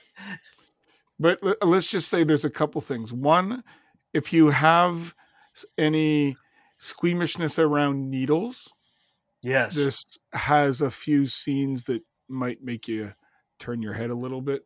There is a great musical score to this. There's a lot of ambient sounds that come out of it and build it up. It's almost got like they hired an orchestra to just kind of follow the movie around. There's a mystery element yeah. and that's all I'll say. There is obviously a romance, and anybody who's ever been in a relationship where things don't always go according to plan, this would fit that to a T. My one complaint is at the end, I wished something to happen that didn't. Sure. I know exactly what you mean. yeah. It's But- it's sort of a promised a promise of a payoff that they kind of don't deliver. Uh, but then again, they are very clear that it, it, this could go a couple different ways, and you kind of start to hope that it might go one way, and whether it does or not, you'll just have to But- see. I think I enjoyed it a little bit more than Ryan did, but it's up to you, the listener, to decide what you thought of the film. It's got some great shots of Italy. Yeah, Uh, a lot Absolutely. of uh, time spent at cafes and bars, and the location where they shot, uh, right on the ocean, you know, right on the cliffs. You know, it's uh, it's an absolutely gorgeous location, and uh, this was sort of the beginning of drone uh, technology in films. You know, and they made use of it. Boy, they they loved their drone. They flew that all over that little tiny villa. and you do learn a bit about growing oranges and lemons on trees. Yeah, you do. Sorry, Nathan, to cut you out. What would you like to add to this? And as a critic at the time when it was released, have have you changed your stance on what you first thought of it? Was this your first viewing of it again? Yeah, and and full disclosure on this, like when I saw it the first time, uh, I had actually gotten a chance to uh, n- meet not in person, but we we had a, a couple calls and actually more like a podcast where we talked to uh, Justin Benson and Aaron uh, Moorhead back when they did Resolution, and it was like a, a couple hours of like talking to him. It was really cool, and so That's very cool. I, I really liked Resolution a lot. they're really Um, cool guys too. They like the Yeah. kind of sensibility they give off, whether they're these two buddies that just want to keep making movies together. That's how they are when you talk Very to them. cool. They're very like generous, very cool people, and uh, and and and everything I've seen. So when spring came up, it was another opportunity to. Uh, interview them and talk to them and i thought oh i'll probably only you know it'll just be more like a 15 20 minute thing they're a little bit you know a little more prominent than they were spring was their second movie but i ended up talking to them again for about an hour and a half or something and it's just a they're very cool guys. I just want to put that up front. It, I saw the movie and made my opinion on it before I had talked to them, but they make movies that are sort of exactly my wheelhouse because they take sci-fi and horror concepts and I think they really kind of boil them down to this is about people and relationships and even when their movies are dark, I think they have a certain element where they're not out to they're not cynical filmmakers, I think. Um now you you can you can take that as you want, but uh, Resolution was a movie that boiled down to one friend trying to help another through a situation, you know, no matter what. And I think a lot of their other films really come down to movies about friendships or unlikely friendships. And this is the one out of the, the films they've made so far that's sort of the uh, it was actually the only one that is a love story in terms of a sort of romantic love story. And so Yeah. I think in some ways it ends up being a little bit more traditional film than those other movies. I really like it a lot. Uh, I think it is have it's got the manic pixie dream girl thing going. I thought Lou Taylor Pucci was really good in the film. I had Me too. seen him. Uh, he he played a wonderful pincushion in Evil Dead, but I mean I didn't really get to see a lot of what they people were just constantly stabbing things into him, and so it was nice to see uh, him being this kind of lead role and the way he develops the character and then where the story goes. Now, I think if- the thing is, on one hand, the movie right on paper is like, well, what if David Cronenberg made Before Sunrise? I mean, that's kind of like what the movie is. And the movie doesn't necessarily stray outside of that path. Now, what I did love about it, the location shots are great. The the the Orange Grove stuff you mentioned, Bill, I kind of really was into all of that. I, I know that that was there for flavor, but the flavor part worked for me. Their interactions together were great. Um, I think the only limitation there is I kind of wanted them to have more of a relationship. The problem they have is so big and weird. Like it's just really weird. Uh, I think when you get into what's happening, like they get a real science fiction story going at one point, and it kind of doesn't quite like go as far as I wanted it to go, if that makes sense. Like they when she Yeah. starts explaining the nature of what's going on, what she was trying to do when she first meets him, and I mean, it gets into some strange, creepy territory. Like, uh, and I don't want to say too much more about it. I think the special effects are great for what they have. I think that some of what Bill is talking about, like, hey, I want to see this, I didn't get to see this. I think they do a really smart way of building that into a story so that if you're into this story and if you're into these characters and what's going on with them, then you may root for one thing and still think, oh, I wanted to see the other thing, you know? And so I think they managed to play that in an interesting way, knowing that they probably didn't have the budget to do what everybody wanted them to do. Uh, for me, it still works, and I think it works really well. And I think a lot of it is the chemistry that you get going between these two characters, you put them in this place. When you get interesting characters that I care about, you can do almost anything with them. And this movie takes them to a kind of weird place that almost upsets things but doesn't. So I think Yeah. for me, they play it off. Uh, they they play this horror story off. Is that quite as successful? I, I I wanted her to be a little more prominent. I think that she ends up being. Part of that is because of the genre dance they do early on, where what kind of movie is it exactly we're watching? And so, of course, uh, Pucci's around for the whole thing, and so I think that she she could have been more prominent for my taste. But I still really like the movie. I don't I don't know that it's as strong as some of their other films, but I, I think it's really good. I am curious though to hear uh, Ryan sort of um the things that disappointed you, just to, for, for my another my dissenting yeah my dissenting take because I I definitely had a, a different uh, uh, opinion to you from for some of what you just said. Um, although a lot of it I agree with. There, there's enough here that I liked that I didn't hate every second of it or anything. It wasn't like that, but um, I do think that Aaron Moorhead, Justin Benson are very good at doing sort of like mumblecore genre pictures, and this fits into that very well. Um, my problem with it is I feel like the script is so immature. I I really uh, tend to approach movies from a, a screenwriting point of view, and I found I found while the bookends, the opening scene and the closing scene work very nicely, uh, the stuff in the middle was uh, so immature and just so tedious, and I just I did not think that the characters were likable. I thought that he was basically a misogynist, the the uh, Pucci, um, and I I felt like she was clearly written by a man who doesn't know very many women very well. I think their strong points, uh, those two directors, it, um, they tend all the films I've seen from them in the past were very bro centric. They were very like they focused on dudes having dude relationships and and uh, clearly that is what they're comfortable with and that's what they're good at. And as soon as you introduce a woman into that, you better give her a good strong voice and make make her a well written character, especially when she has this many scenes, because sh- she's essentially. I'm watching the movie and I keep thinking, God, there's a lot of like really annoying male gazy stuff in this that I do not like. Um, and I kept thinking to myself, this would have been such a great movie if she was the protagonist, if she was the lead. This because it really is her story. Her story is what's epic. His story is, is sort of crap. And it's not. He's that- just that another dude. Like, yeah. Yeah, and it's and it's like okay, okay, we even the setup I found was um sort of like like there was just so much exposition to try to like explain why he was going. Like it took multiple characters to tell him to his face, you should you should go away. You should go to another country. You should go. And I thought, well, man, you're really hitting the nail on the head with the hammer there. Like like like there's no subtlety in this this setup. Um, and anyway, it, it was it, it it started out okay for me, and I was willing to overlook it because it doesn't have to be perfect. I could still get on board. Um, and indeed, the other movies of theirs that I've seen, I thought also had some rough spots here and there, but but overall, they have great ideas and they and they tend to, you know, really make it work.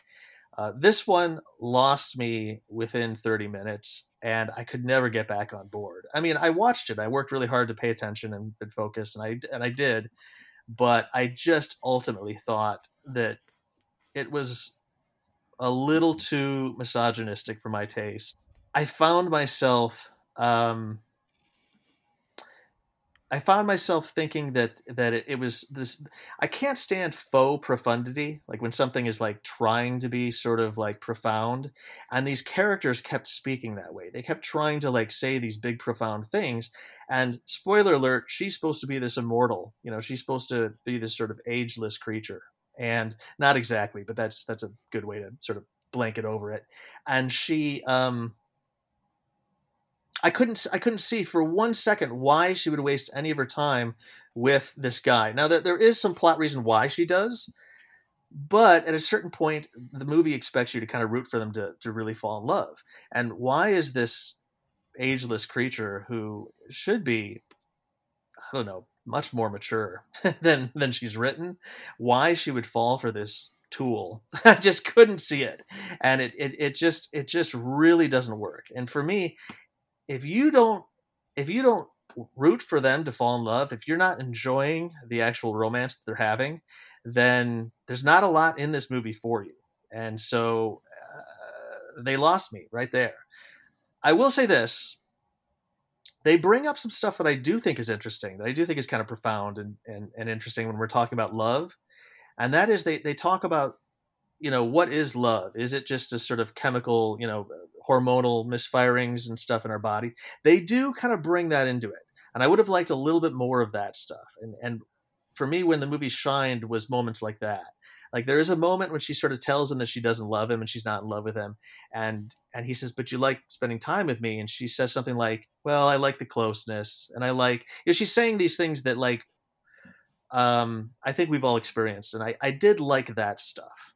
So it wasn't all crap for me. It just it felt like it needed. uh they, they, they needed a, a, a- a woman's voice that was much stronger than than than clearly they have amongst themselves, um, and maybe another pass to tighten it up. but uh, I, again, I didn't hate it. I gave it four out of out of ten. Um, almost gave it five out of ten. But when I thought about it all at the end, I thought, yeah, I disliked it more than I liked it. Four. and that's a that's a fair criticism. Uh, I don't think you said anything out of turn in your uh, uh, review of the movie, and and you know, again, and I, I really liked uh, uh, Resolution and uh, uh, The Endless. I mean, I thought those were, you know, really compelling, really interesting, and so I think um, they need to work on writing women characters better. And I think until they do that, uh, until they can get a little better at that, uh, if they stick to dudes, it's fine. It works for me. So I think part of it what kept me in knowing the producer or sorry the directors knowing their style I knew there was something coming yeah, so it, that that kept me to it I agree that she was a bit a little bit off but I did get a little bit of science out of her and I'm I'm not going to go any further Yeah. I got a little bit of Um, science and I, I get what Ryan's saying to kind of throw another counterpoint to it, only because of the you know the misogynistic. And maybe I didn't, I didn't get a chance to rewatch it, but I think for any of us who I did find her to be a strong character, not as strong as I would have liked. Uh, I do agree with the Pucci character. They, he's he's kind of sketched in. We're supposed to, uh, which happens with a lot of uh, love stories. We're supposed to think something happens with him that doesn't really, where we don't see it all. You know, there's a lot of transformations in this movie, but his is not really one of them. You know, Right. it's sort of implied, and that is kind of where the movie sort of. Uh, and again, I'm going off memory of a year or two. I didn't, unfortunately, Sure, sure. rewatch it. well, But and I, I don't I- I'm- that I'm curious about the disagree that she's strong. misogyny because I don't remember enough of it. Like to if it if it's if it's um Well, it's on the nose. I don't remember that didn't that wasn't a thing that sort of stuck out to me when I saw the film. I I agree that I would have liked to have seen her be the main character.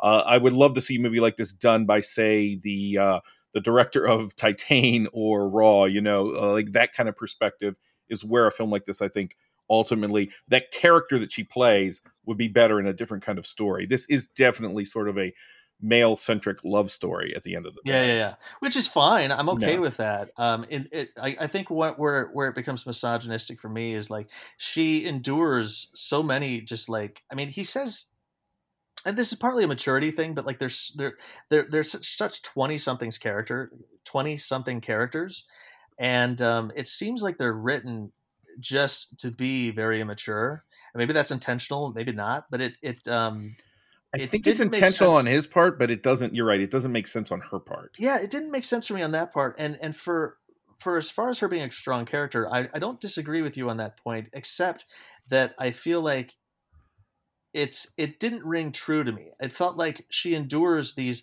like really kind of like annoying um uh I don't know, like uh, microaggressions from him. Like there's a moment when he's sort of like mansplaining. There's a lot of mansplaining on his point, and there's a, there's a moment when he's sort of like talking about how guys, what guys like are, you know, women that are not too fat and not too thin, and and and she sort of like shuffles it off and like. I, I just don't see why this the, this this strong power. She should have shut him up. She should have said, "You're wrong." You know what I mean? And he should have been impressed by that. He should have liked the fact that she was um, opinionated and disagreed with him and said, "You're an idiot. Why?" you know, or whatever. I mean, that's just one example that just comes to mind. Yeah. But there was a lot of that kind of like stuff where I'm, I'm just like, man, I just this guy needs to shut up. but he's a good actor. I'm not. I I- feel like he and Nadia Hilker were both so good that it, elevated the script. So my nitpicking on the well, I don't know if it's nitpicking, but my my dislike of it is mostly like the words on the page, and um, I feel like they did the best they could with with a fairly obnoxious set of characters. So the other the other aspect to it that I didn't care for per se is a character like him. You're supposed to kind of um, em- em- have empathy towards. You know, you want to root for the guy. You want to. The guy was a real dick at the bar, yeah, Yeah. and so you're not really rooting for him. right. Like it's not like it's not like he's fighting off some unjust. No, no, it was justified. The police were after him. Yeah. And and then he's got this drunken like sex scene with Augie Duke where, you know, she's like drunk and he's trying to, you know, just be you know, he's trying to get a sympathy fuck. You know, he's just Yep. like Yeah. this is all the setup. He's like he's like, Well, my mom just died, well, just fuck me. And she's like, I, I I'm still I'm too sober for this. And I'm just like, this is gross. I don't I don't like you. Like you're not a good character. You're a bad person. And why am I supposed to relate to you? I, I don't. Maybe maybe if I was 20 years younger, I would relate to it more. But I, I, I that stuff that was hard for me to come back from, and I never did. You know. I actually, Um, I, I had a lot of respect for her for saying, you know what, I'm not feeling it. I'm out of yeah, yeah, yeah. So You know what it reminded me? Uh, uh, did you guys see Bellflower? Yes. Mm-hmm. hmm no. Um, that was another one I didn't like that I thought was just this like incredibly like um like almost like this this dorky sort of like um damaged male ego sort of Oh thing yeah, where- and I I actually hated that movie I- for I- all the exactly, reasons that- you're saying. I think yeah I, yeah. I I I liked this a lot more than Bellflower, but I hated Bellflower when it came out, and it made my skin crawl. And halfway through this movie, I was like, "Oh, this kind of is reminding me of that." so, but that one's worse. That one's worse. Bellflower's worse. Yeah, I, I think I think they're trying to do something that they don't like. There's almost an act of this movie missing in a sense, and and it's the one where you know, again, as I mentioned, the transformation we really need to see has nothing to do with her. It has to do with him. You know, we need to Yeah. see some, and which I think is supposed to be occurring towards the end here, and maybe because it's kind of off. You know, we he is finally in this position where he has to be like. There's not enough of a I'm trying to to, to say this like it's what I, we, we've talked all night long and about music uh, and and and love the way it's presented in some of those songs and I've I've I've continually said things about love being a feeling versus an action and I think that they're the, the crux of a lot of their films are you know the love that they show in these movies like Resolution and uh and then later Synchronic and this you're right they're kind of like bro love. They're like they're they're they're platonic love that transcends uh you know one's own sense of self uh self preservation and there is supposed to be that happening here and i think you're right that they they i think they've constructed an interesting character uh arc for Pucci that doesn't ever come down to it and they've created a really interesting character with her i she she wasn't uh Yeah, she didn't bother me i understand what she's saying the simple fact that she's with him is maybe irritating but it, i didn't think she was a noxious character i thought she was very interesting but um and I there's a there's a thing that she's doing that makes me wonder about what we've talked about at the immaturity. I don't I can't say too much, Yeah. but you know what Yeah, I'm yeah, talking about. I know about. what you mean. There's an I know you element of of this and which is maybe the same thing with him. He is metaphorically spinning his wheels. It's like banging his head into a wall doing the same thing over and over. And in a certain uh, there's a, and it's almost like you know his behaviors are causing him to kind of cannibalize his life over and over and over again like something you know i've got to run i've got to leave and and and so i think that's what they're going for but i the and and now that you hear about it i'm curious to go back and rewatch it sort of with the the eyes you're looking at it with um also the way i would have watched a movie like this in 2014 is very different than you know maybe how i would be Sure. watching it or 2015 whenever it came out Sure, sure, sure. uh, then I would be watching it now, and some of those things would probably be even more irritating to me. But a movie like Bellflower, uh, to me, was just on the surface, and I have very little, very, very little uh, ti time for these sort of like wounded male ego movies. yeah, um, yeah, yeah, yeah. and I don't yeah. think that they were trying. I don't think they were necessarily in support of of him being that way. I think that they were trying to suggest a path uh that there is a path to overcome this sort of thing but it almost becomes a you know all a guy needs is a good woman kind of thing Right, right. and I, I half expect. I was going to say I half Yeah. expected that one scene where Cardalucci said, "Oh, the immigrations are coming," and he takes off. I half expected him to jump on a motorbike uh, like Steve McQueen. Right, right, right. right, right, right. I think the bottom line on this film is whether you mildly like it or you mildly don't like it. There's some missed opportunities. There are some positives to it, and Yeah. those depending People on your time frame. sure. Yeah, you're what- depending on how you're thinking going into it, whether you like this style of filmmaking. You know, it, you could you could be it's tragically on the good side, it's tragically on the bad side. There's missed opportunities, or you really were sucked into the story. I think it's when you need to see and you need to make up your own mind on. What's your rating on this one, Bill? Yeah, I'm. I gave this an I, I gave this an eight out of ten. I just like the way they set the scene, but I fully acknowledge that there are lots of plot holes, and you're not going to expect a movie like this to be perfectly. You know, you, you expect a Right, lot of, you know, but um, I enjoyed it more than I didn't. So that's why I gave it. I just like the worlds that Moorhead and Benson take you into Yeah. but I was I was very happy that they dropped those English drinking buddy guys at the beginning. Oh, good thank grief. God. Yes. Yeah. They were going nowhere. I was so happy that They were reinforcing what you were just talking about. That was the about. Yeah, yeah. That was the other thing with you know, it reminded me of Hostel at the beginning and I kept thinking, you know, one of the things I love about Hostel is that the unlikable dumb Americans, the way they're portrayed, um, it's very intentional because this is a movie that's trying to be a sort of condemnation of uh, that sort of American arrogance, you know, and um, and in this movie, I felt like I was being asked to sympathize with the arrogant American more than I wanted to. And obviously, those uh, those English drinking buddies were even worse. but I couldn't help but, but notice that uh, that didn't make the American any better for me. And I, I found it funny when they were at the bar and he didn't initially pick up uh, the girl, and they're giving him heck about it when he was just playing it coy and casual. And she wanted to go get her going, and he was like, "No, no, no! I just want to get you for dinner, have some wine, you know." An interesting take. Uh, so Ryan, you give it a four. What do you give this one, uh, Nathan? Um, I I would give this like a seven point five. Like I, it's up there for me. I think that it's there's some things that uh, would I would be more interested in seeing maybe how they would handle this material now.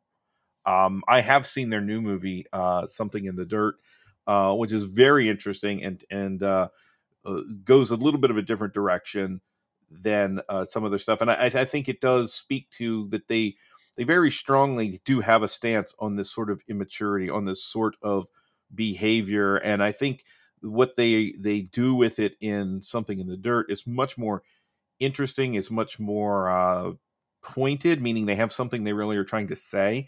I think what happens with Spring is they they they get caught up trying to make kind of two movies, and the both movies end up only being about a half. I think overall, I think the fin- finished film product is pretty good. It tells an interesting sci-fi story. I think at some point I did get into the sci-fi story of what was going on.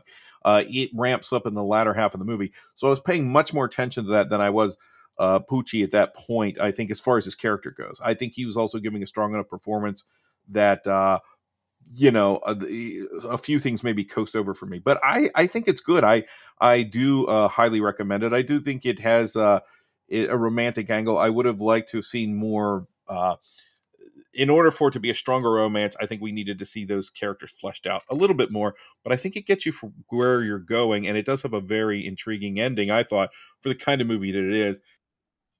Yeah, I actually did like the ending. I know I, I totally get Bill's criticism there, and I and a lot of people. Um, I thought the uh, like I said, I was imp- just as a writer, I thought the book ending of the opening scene where his mother is dying and the discussion that's happening there, and then the final scene, which I'm not going to discuss in Mm. depth.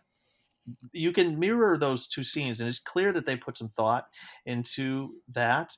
And uh, I, I, I really kind of liked that. I thought that that was one of the highlights. But uh, yeah, So I know that uh, Nathan has talked to the boys, and so he can hook up uh, uh, Ryan, and we can do some rewrites. yeah, I think, I think they're Yeah. upward and onwards. So Spring Two off to Spain. These guys are now directing uh, episodes of Moon Knight. I'm not sure that, uh, but to their credit, you know, they they have kind of, you know, they did Synchronic. that uh, that had Anthony Mackie and Jamie Dorn, Jamie Dorn, and, and stuff like that in it, and yet then they their their new movie they're the stars again and they're about the only people in the entire movie and yet if you look at them in the endless and you look at them here it's like looking at completely different people i was kind of fascinated Oh, really? Wow. well, they have, they find different facets because I'm like, is this gonna, you know, or, or is this gonna be like a hope, you know, like the the Road to movies now? Is you know, uh, are we gonna be able to buy these guys in another movie where they're like friends, but they go a completely different angle? And within about 15 minutes, I was like, oh, these are this isn't at all like these characters from this from this other film, uh, and like Hmm. these guys that I have interacted with just a little bit, and so um.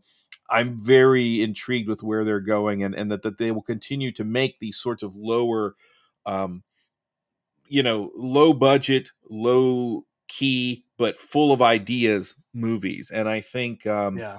what they've only continued to do since spring is is really like tap into that uh those kind of thoughtful science fiction. And I think again, if we were to sit here and break down to you what's happening in spring at the sci-fi level, that's pretty interesting. At least I thought so. Agreed. And I think that Agreed. that's uh it's unfortunate we can't talk about it because in a lot of ways it's what makes the movie kind of almost worth seeing but again what it also does is it opens up this entire uh you could have an entire book of short story authors write stories about this one character you know it based on how they set this thing up and yet she is not given you know i i agree i would have liked boom first scene were it through her eyes you know and um but that's the movie that wasn't made this is the movie that was made Yeah. and i still think it's a pretty good movie so I think it's suffice to say, whether you like horror, sci-fi, romance, or just uh, travel movies, there's something here for you at least to pique your interest to watch. Whether you love it, whether you dislike it, whether you're kind of in the middle,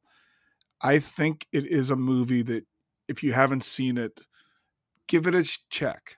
Okay, I'm at an eight. Ryan's at a four. We're both intelligent men. We just happen to disagree, but Oh, it doesn't mean that I agree I'm with you on wrong that. and he's right. I agree that people should check it out because I think that there is enough there, and uh, um, I did. I didn't. Um, it didn't turn me off from seeing more of their movies. I I have seen three of their films, and uh, you know I want to watch more now. But uh, Yeah. I just think that they misstepped here. Yeah, I mean you could take this into a Lovecraftian way. Yep. You- oh yeah there's, there's go- definitely you a lot of you, lovecraft here you could go you could go Godzilla way. i like that i was could go all left out of the intelligent men equation by the way Oh, sorry. Oh, sorry. No, because you you you were you were more on my side, and he was on the other side. we're both intelligent men i was like damn uh, No, no, Nathan. Nathan, you are the voice. You know, you are the voice of reason. When I go too far off, you rein me back. Um, We're all intelligent men, and we want intelligent men and women to take a look at this film. Yeah. yeah Alrighty. So I think we've discussed this pretty well. I don't know that there's any. you know it's weird i don't know that any of us said this but i would definitely say more sci-fi than horror and uh and and fantasy and i and, and a little more like romance than horror as well whether you think that works or not i think so Yeah. people who are maybe not high on that horror scale if you're trying to watch this with a, a date or something i think that uh horror would not be what I, I wouldn't i think you can sell it without mentioning too much about the horror i think the horror is Yeah. there but this is not a horror story in the way that maybe you traditionally think of it Yeah. No, and any anybody that's you know watched any modicum of uh, horror films, it's not going to shock you or anything. But it, there is a nice, let's just say, a little twist. Let's just put it that way. So Ryan, thank you very much for coming on. You are a voice that makes us think. You're a voice that comes with enthusiasm, lots of ideas. Where can the good listeners find you, see you, hear you? Oh yeah. Well, uh, everyone should definitely check out Macon County Movie Club, which is the um, newish show uh, that I launched on YouTube last year. We'll see if it continues. We shot ten episodes. Um, we had intended to air all ten of them by Christmas, but uh, holidays stuff got in the way, and there are three episodes that are still coming. So But by you- the way, Ryan, it's a it's a fantastic show. I really enjoy watching it. thank you. I'm glad you. I'm glad it's you very enjoy cool it. Very cool And and It's a lot of fun those to who, make. those who haven't seen it, not only at the beginning, the premises people come to a party at a, an apartment, and there's a theme, and they have to bring a physical media copy, which I love. And there's fun watching people's reaction to it and then the breakdown afterwards. Yeah, yeah. There's there's always uh, you know I make sure to have different hosts, and um, it's all my friends. It's not like uh, it's not manufactured in any way. It's just a bunch of people that like watching movies together, and uh, we, you know, we have four hosts with every episode. It's always me and three other hosts, and each of the hosts brings a movie that fits the theme. And then the room, the, the guests that are in the room, they all vote on which movie they want to watch. Then we watch the movie and then we talk about it after. And just like we just did now sometimes we disagree and we discuss and we pick it apart. And uh, that's part of the fun of it. Sometimes you watch the episode and it's sort of exciting to see uh, when you get to the end uh, how many of them actually recommend it to the folks at home and how and I love Ryan. Where where do they where do they pull out of the suggestion for the next week? yes, we pull out of the human skull. I have a, I have a, it's like a Halloween decoration. It's a bowl, skull bowl. I think it's supposed to have Halloween candy in it, but instead we put uh, strips of paper with different themes on them. And at the end of the episode, we draw, and whoever's movie got picked, they get to decide out of the four uh, themes that we drew, they get to decide which which theme we'll do next week. So And Ryan, if people want to see you in a seven to eleven minute clip, what are those YouTube reviews they can find you at? Uh oh, the uh Halloween horror picks. I'm assuming you mean. Is that what you Yes, mean? Yes. Yes. Uh, yes. Halloween horror picks. I need to do more episodes of that too. That is my horror review show where I recommend off the beaten path horror movies that I love, and uh, we haven't shot any new episodes of that in years. And um, I have a whole season, fifth season lined up, and maybe we'll shoot it this year. we'll see. And and Ryan's being modest. He is also an emerging actor. Can you describe the scene involving Bigfoot? Yes, I I am fortunate enough to appear in um, the upcoming Amityville Bigfoot, which is as lowbrow as you can be. Uh, Bigfoot kills people with like shitting on them, and I think there's a scene where he lactates or she lactates. Um, I'm not 100 percent sure on that, but uh, um, yes, I, I, I spoiler alert, I get killed by Bigfoot, and I played a stoner and I don't smoke. I'm not. I'm. I, I don't smoke weed, and so um, uh, during it's pure acting. Were you Yeah, one of the characters killed by defecation, or can you share that? I was not. I was not. I do have a. I do have a very specific kill, uh, which is kind of cool. And um, uh, the other thing I was going to say is that uh, there's a lot of improv on these movies, and so we'll see how it cuts together. Uh, maybe I will look like a total jackass, and that's fine. but while we were im- doing improv, uh, the actor rolled a real joint and lit it up and started smoking the joint and then handed it to me and i was confronted with this moment of like wait i don't actually smoke weed what, do, what do i do and so i broke character no, no. Just I was going to say, just cut it there. And well the, the irony is i totally out. broke character just because i was like oh i don't actually and then i was like wait the cameras are rolling so i just took a buff and pretended to drag it in and uh, um, Luckily, that wasn't like you didn't break the. the was it the straw that broke the camel's back? You're like a, oh, your life is broken because of Amityville Bigfoot. Or yes it was the gateway drug that's taken me into uh, It's like when Kevin cro- Smith went to work on Zack and Miri and was never the same afterwards. S- Suddenly, he enjoys spring a lot Yeah. more. Uh, but no, it's uh, uh, Amityville Bigfoot and Amityville Karen will be both coming out this year, and uh, believe me, I am not the reason to watch these movies. These movies are going to be ridiculous fun. I just happen to be in them, and uh, Well, Ryan, we want the exclusive first interview. You- You're going to break it here. yeah, well, there's not there's not a ton I can I can say except that uh, I laughed my ass off on uh, well both, but really on the Bigfoot one. I think that's going to be really something. Well, we we really appreciate you, Ryan. The door is always open. We love hearing the Southern California perspective. We like hearing from the movie pra- maker perspective. We love we love just hearing you. Yeah, well, So- I, I love doing it. It's it's really fun. I'm glad you guys, uh, you know, keep me in mind. And And and we're gonna have to have you on. I want. I've been bugging Nathan for a while to reboot the VOD roulette. Right, right. That sounds up my And- alley. And, and where you blindly pick one, or you know, not so blindly. I like to blindly pick them off Tubi Prime or YouTube, and just see what happens. I gotta say, So it was it's right refreshing up- too to have like an actual like differing opinion. like it, I think so many times where like everyone's like, oh, you know, it's like you know, They either all Hate it or about the it. same or whatnot. So it was kind of fun. To, I, I know the feeling when we do Macon County Movie Club. It, there's a lot of times where you know we're all on the same page, and you know we watch it together. We're you know we're we're in the room together and we watch it, and and uh, I always kind of like it when the room fights a little bit. I mean, it's all respectful. We're not Yeah. fighting, but you know what I mean. not It's- like full blown Siskel and Ebert here. We didn't go like you ass. Well, I, I remember you, you had one where there was a lot of nudity and violence, and the girl's like, "Yeah, I love it. It's great." I'm like, "Well, that's supposed to be the opposite perspective." well, I'll tell you. Um, I think the um, the final episode, the Christmas episode, I if I remember correctly, I think there's a lot of uh, debate.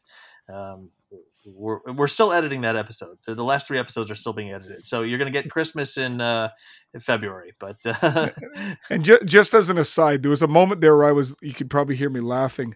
I was hearing the debate of uh, Dave Becker watched Feeders too. I was explaining this to yeah. To, And, and Nathan, I was look, it was chiming in. And so, Ryan, you have to check out Feeders 2 Slay Bells. I I've already added it to my my watch list based on what I've heard. Bill, I've got a movie for VOD roulette. Don't look anything up about it. Just write it down. Real Nope. horror.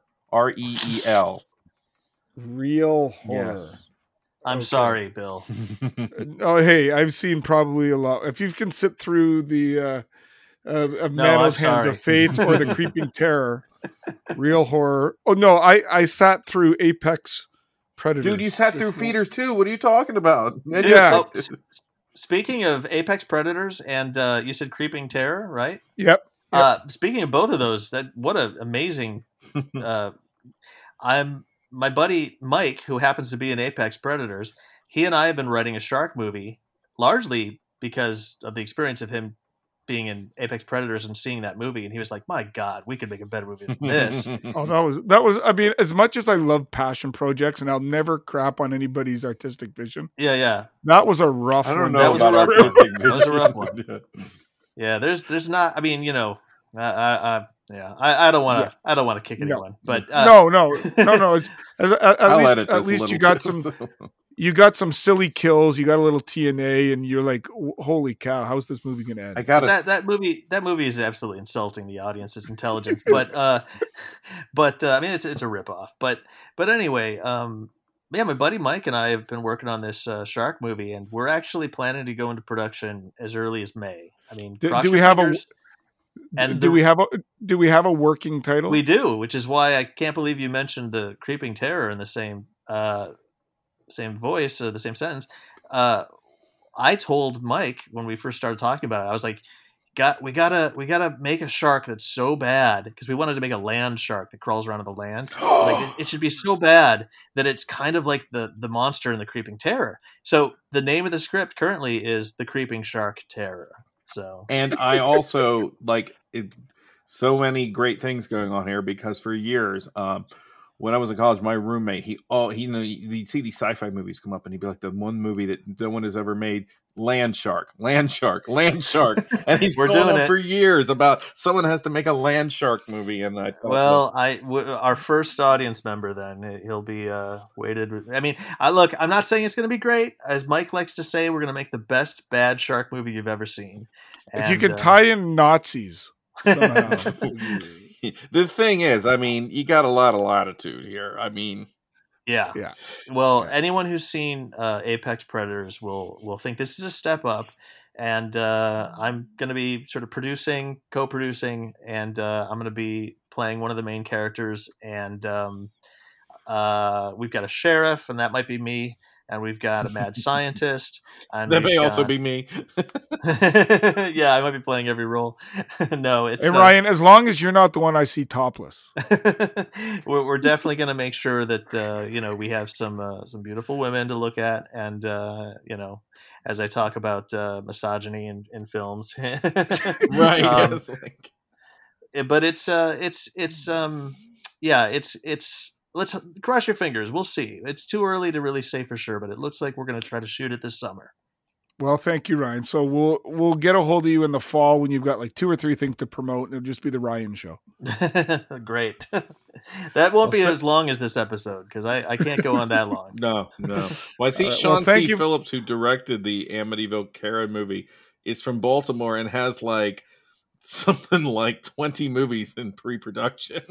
Yeah, yeah, yeah, yeah. No, he he he asked me to come and do the. uh I mean, look, he's he raps, and then a couple weeks later, he shoots me an email and says, "Hey, do you want to come do this one? We're going to be shooting in about a month or less. Two weeks we're shooting."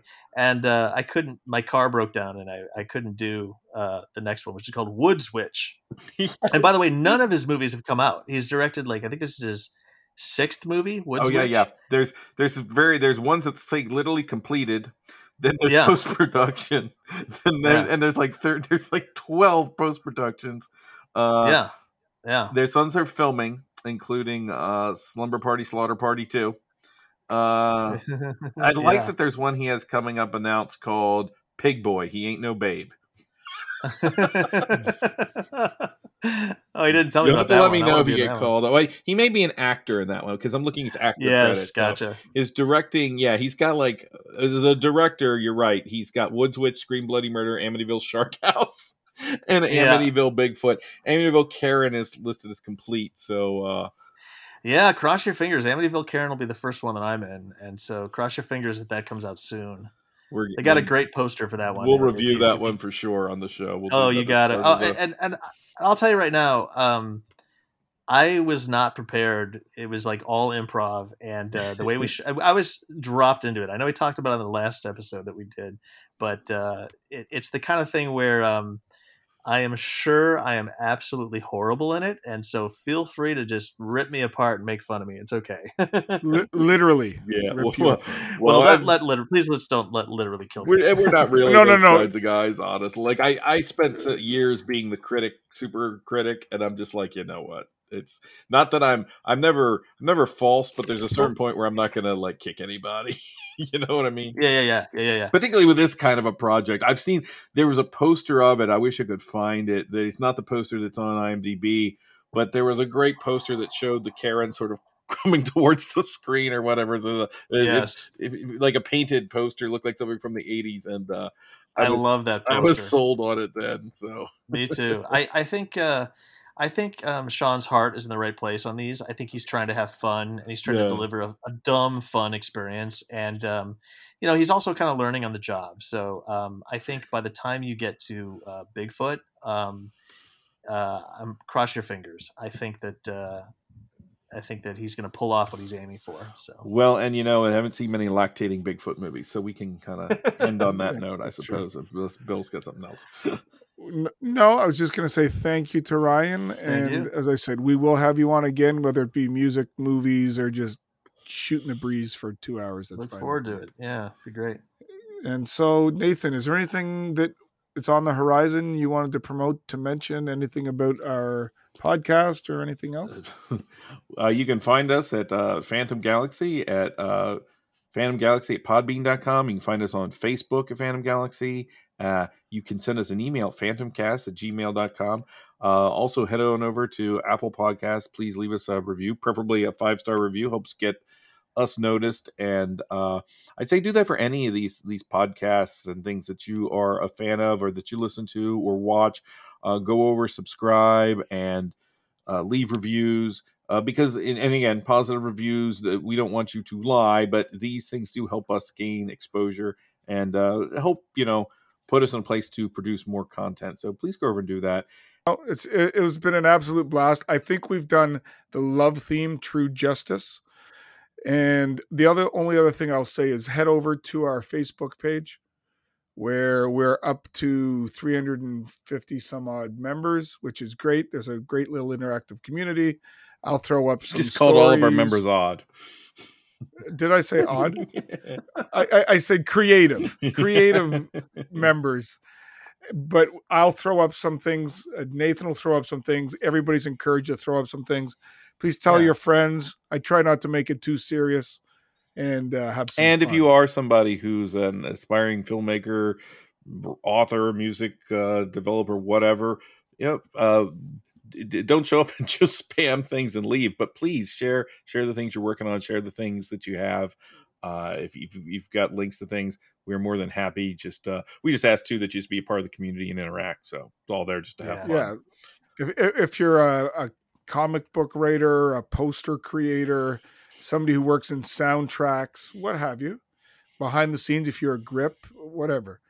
Uh, we would love to hear your point of view and your take on things. So I think that's pretty much it for Ryan and Nathan.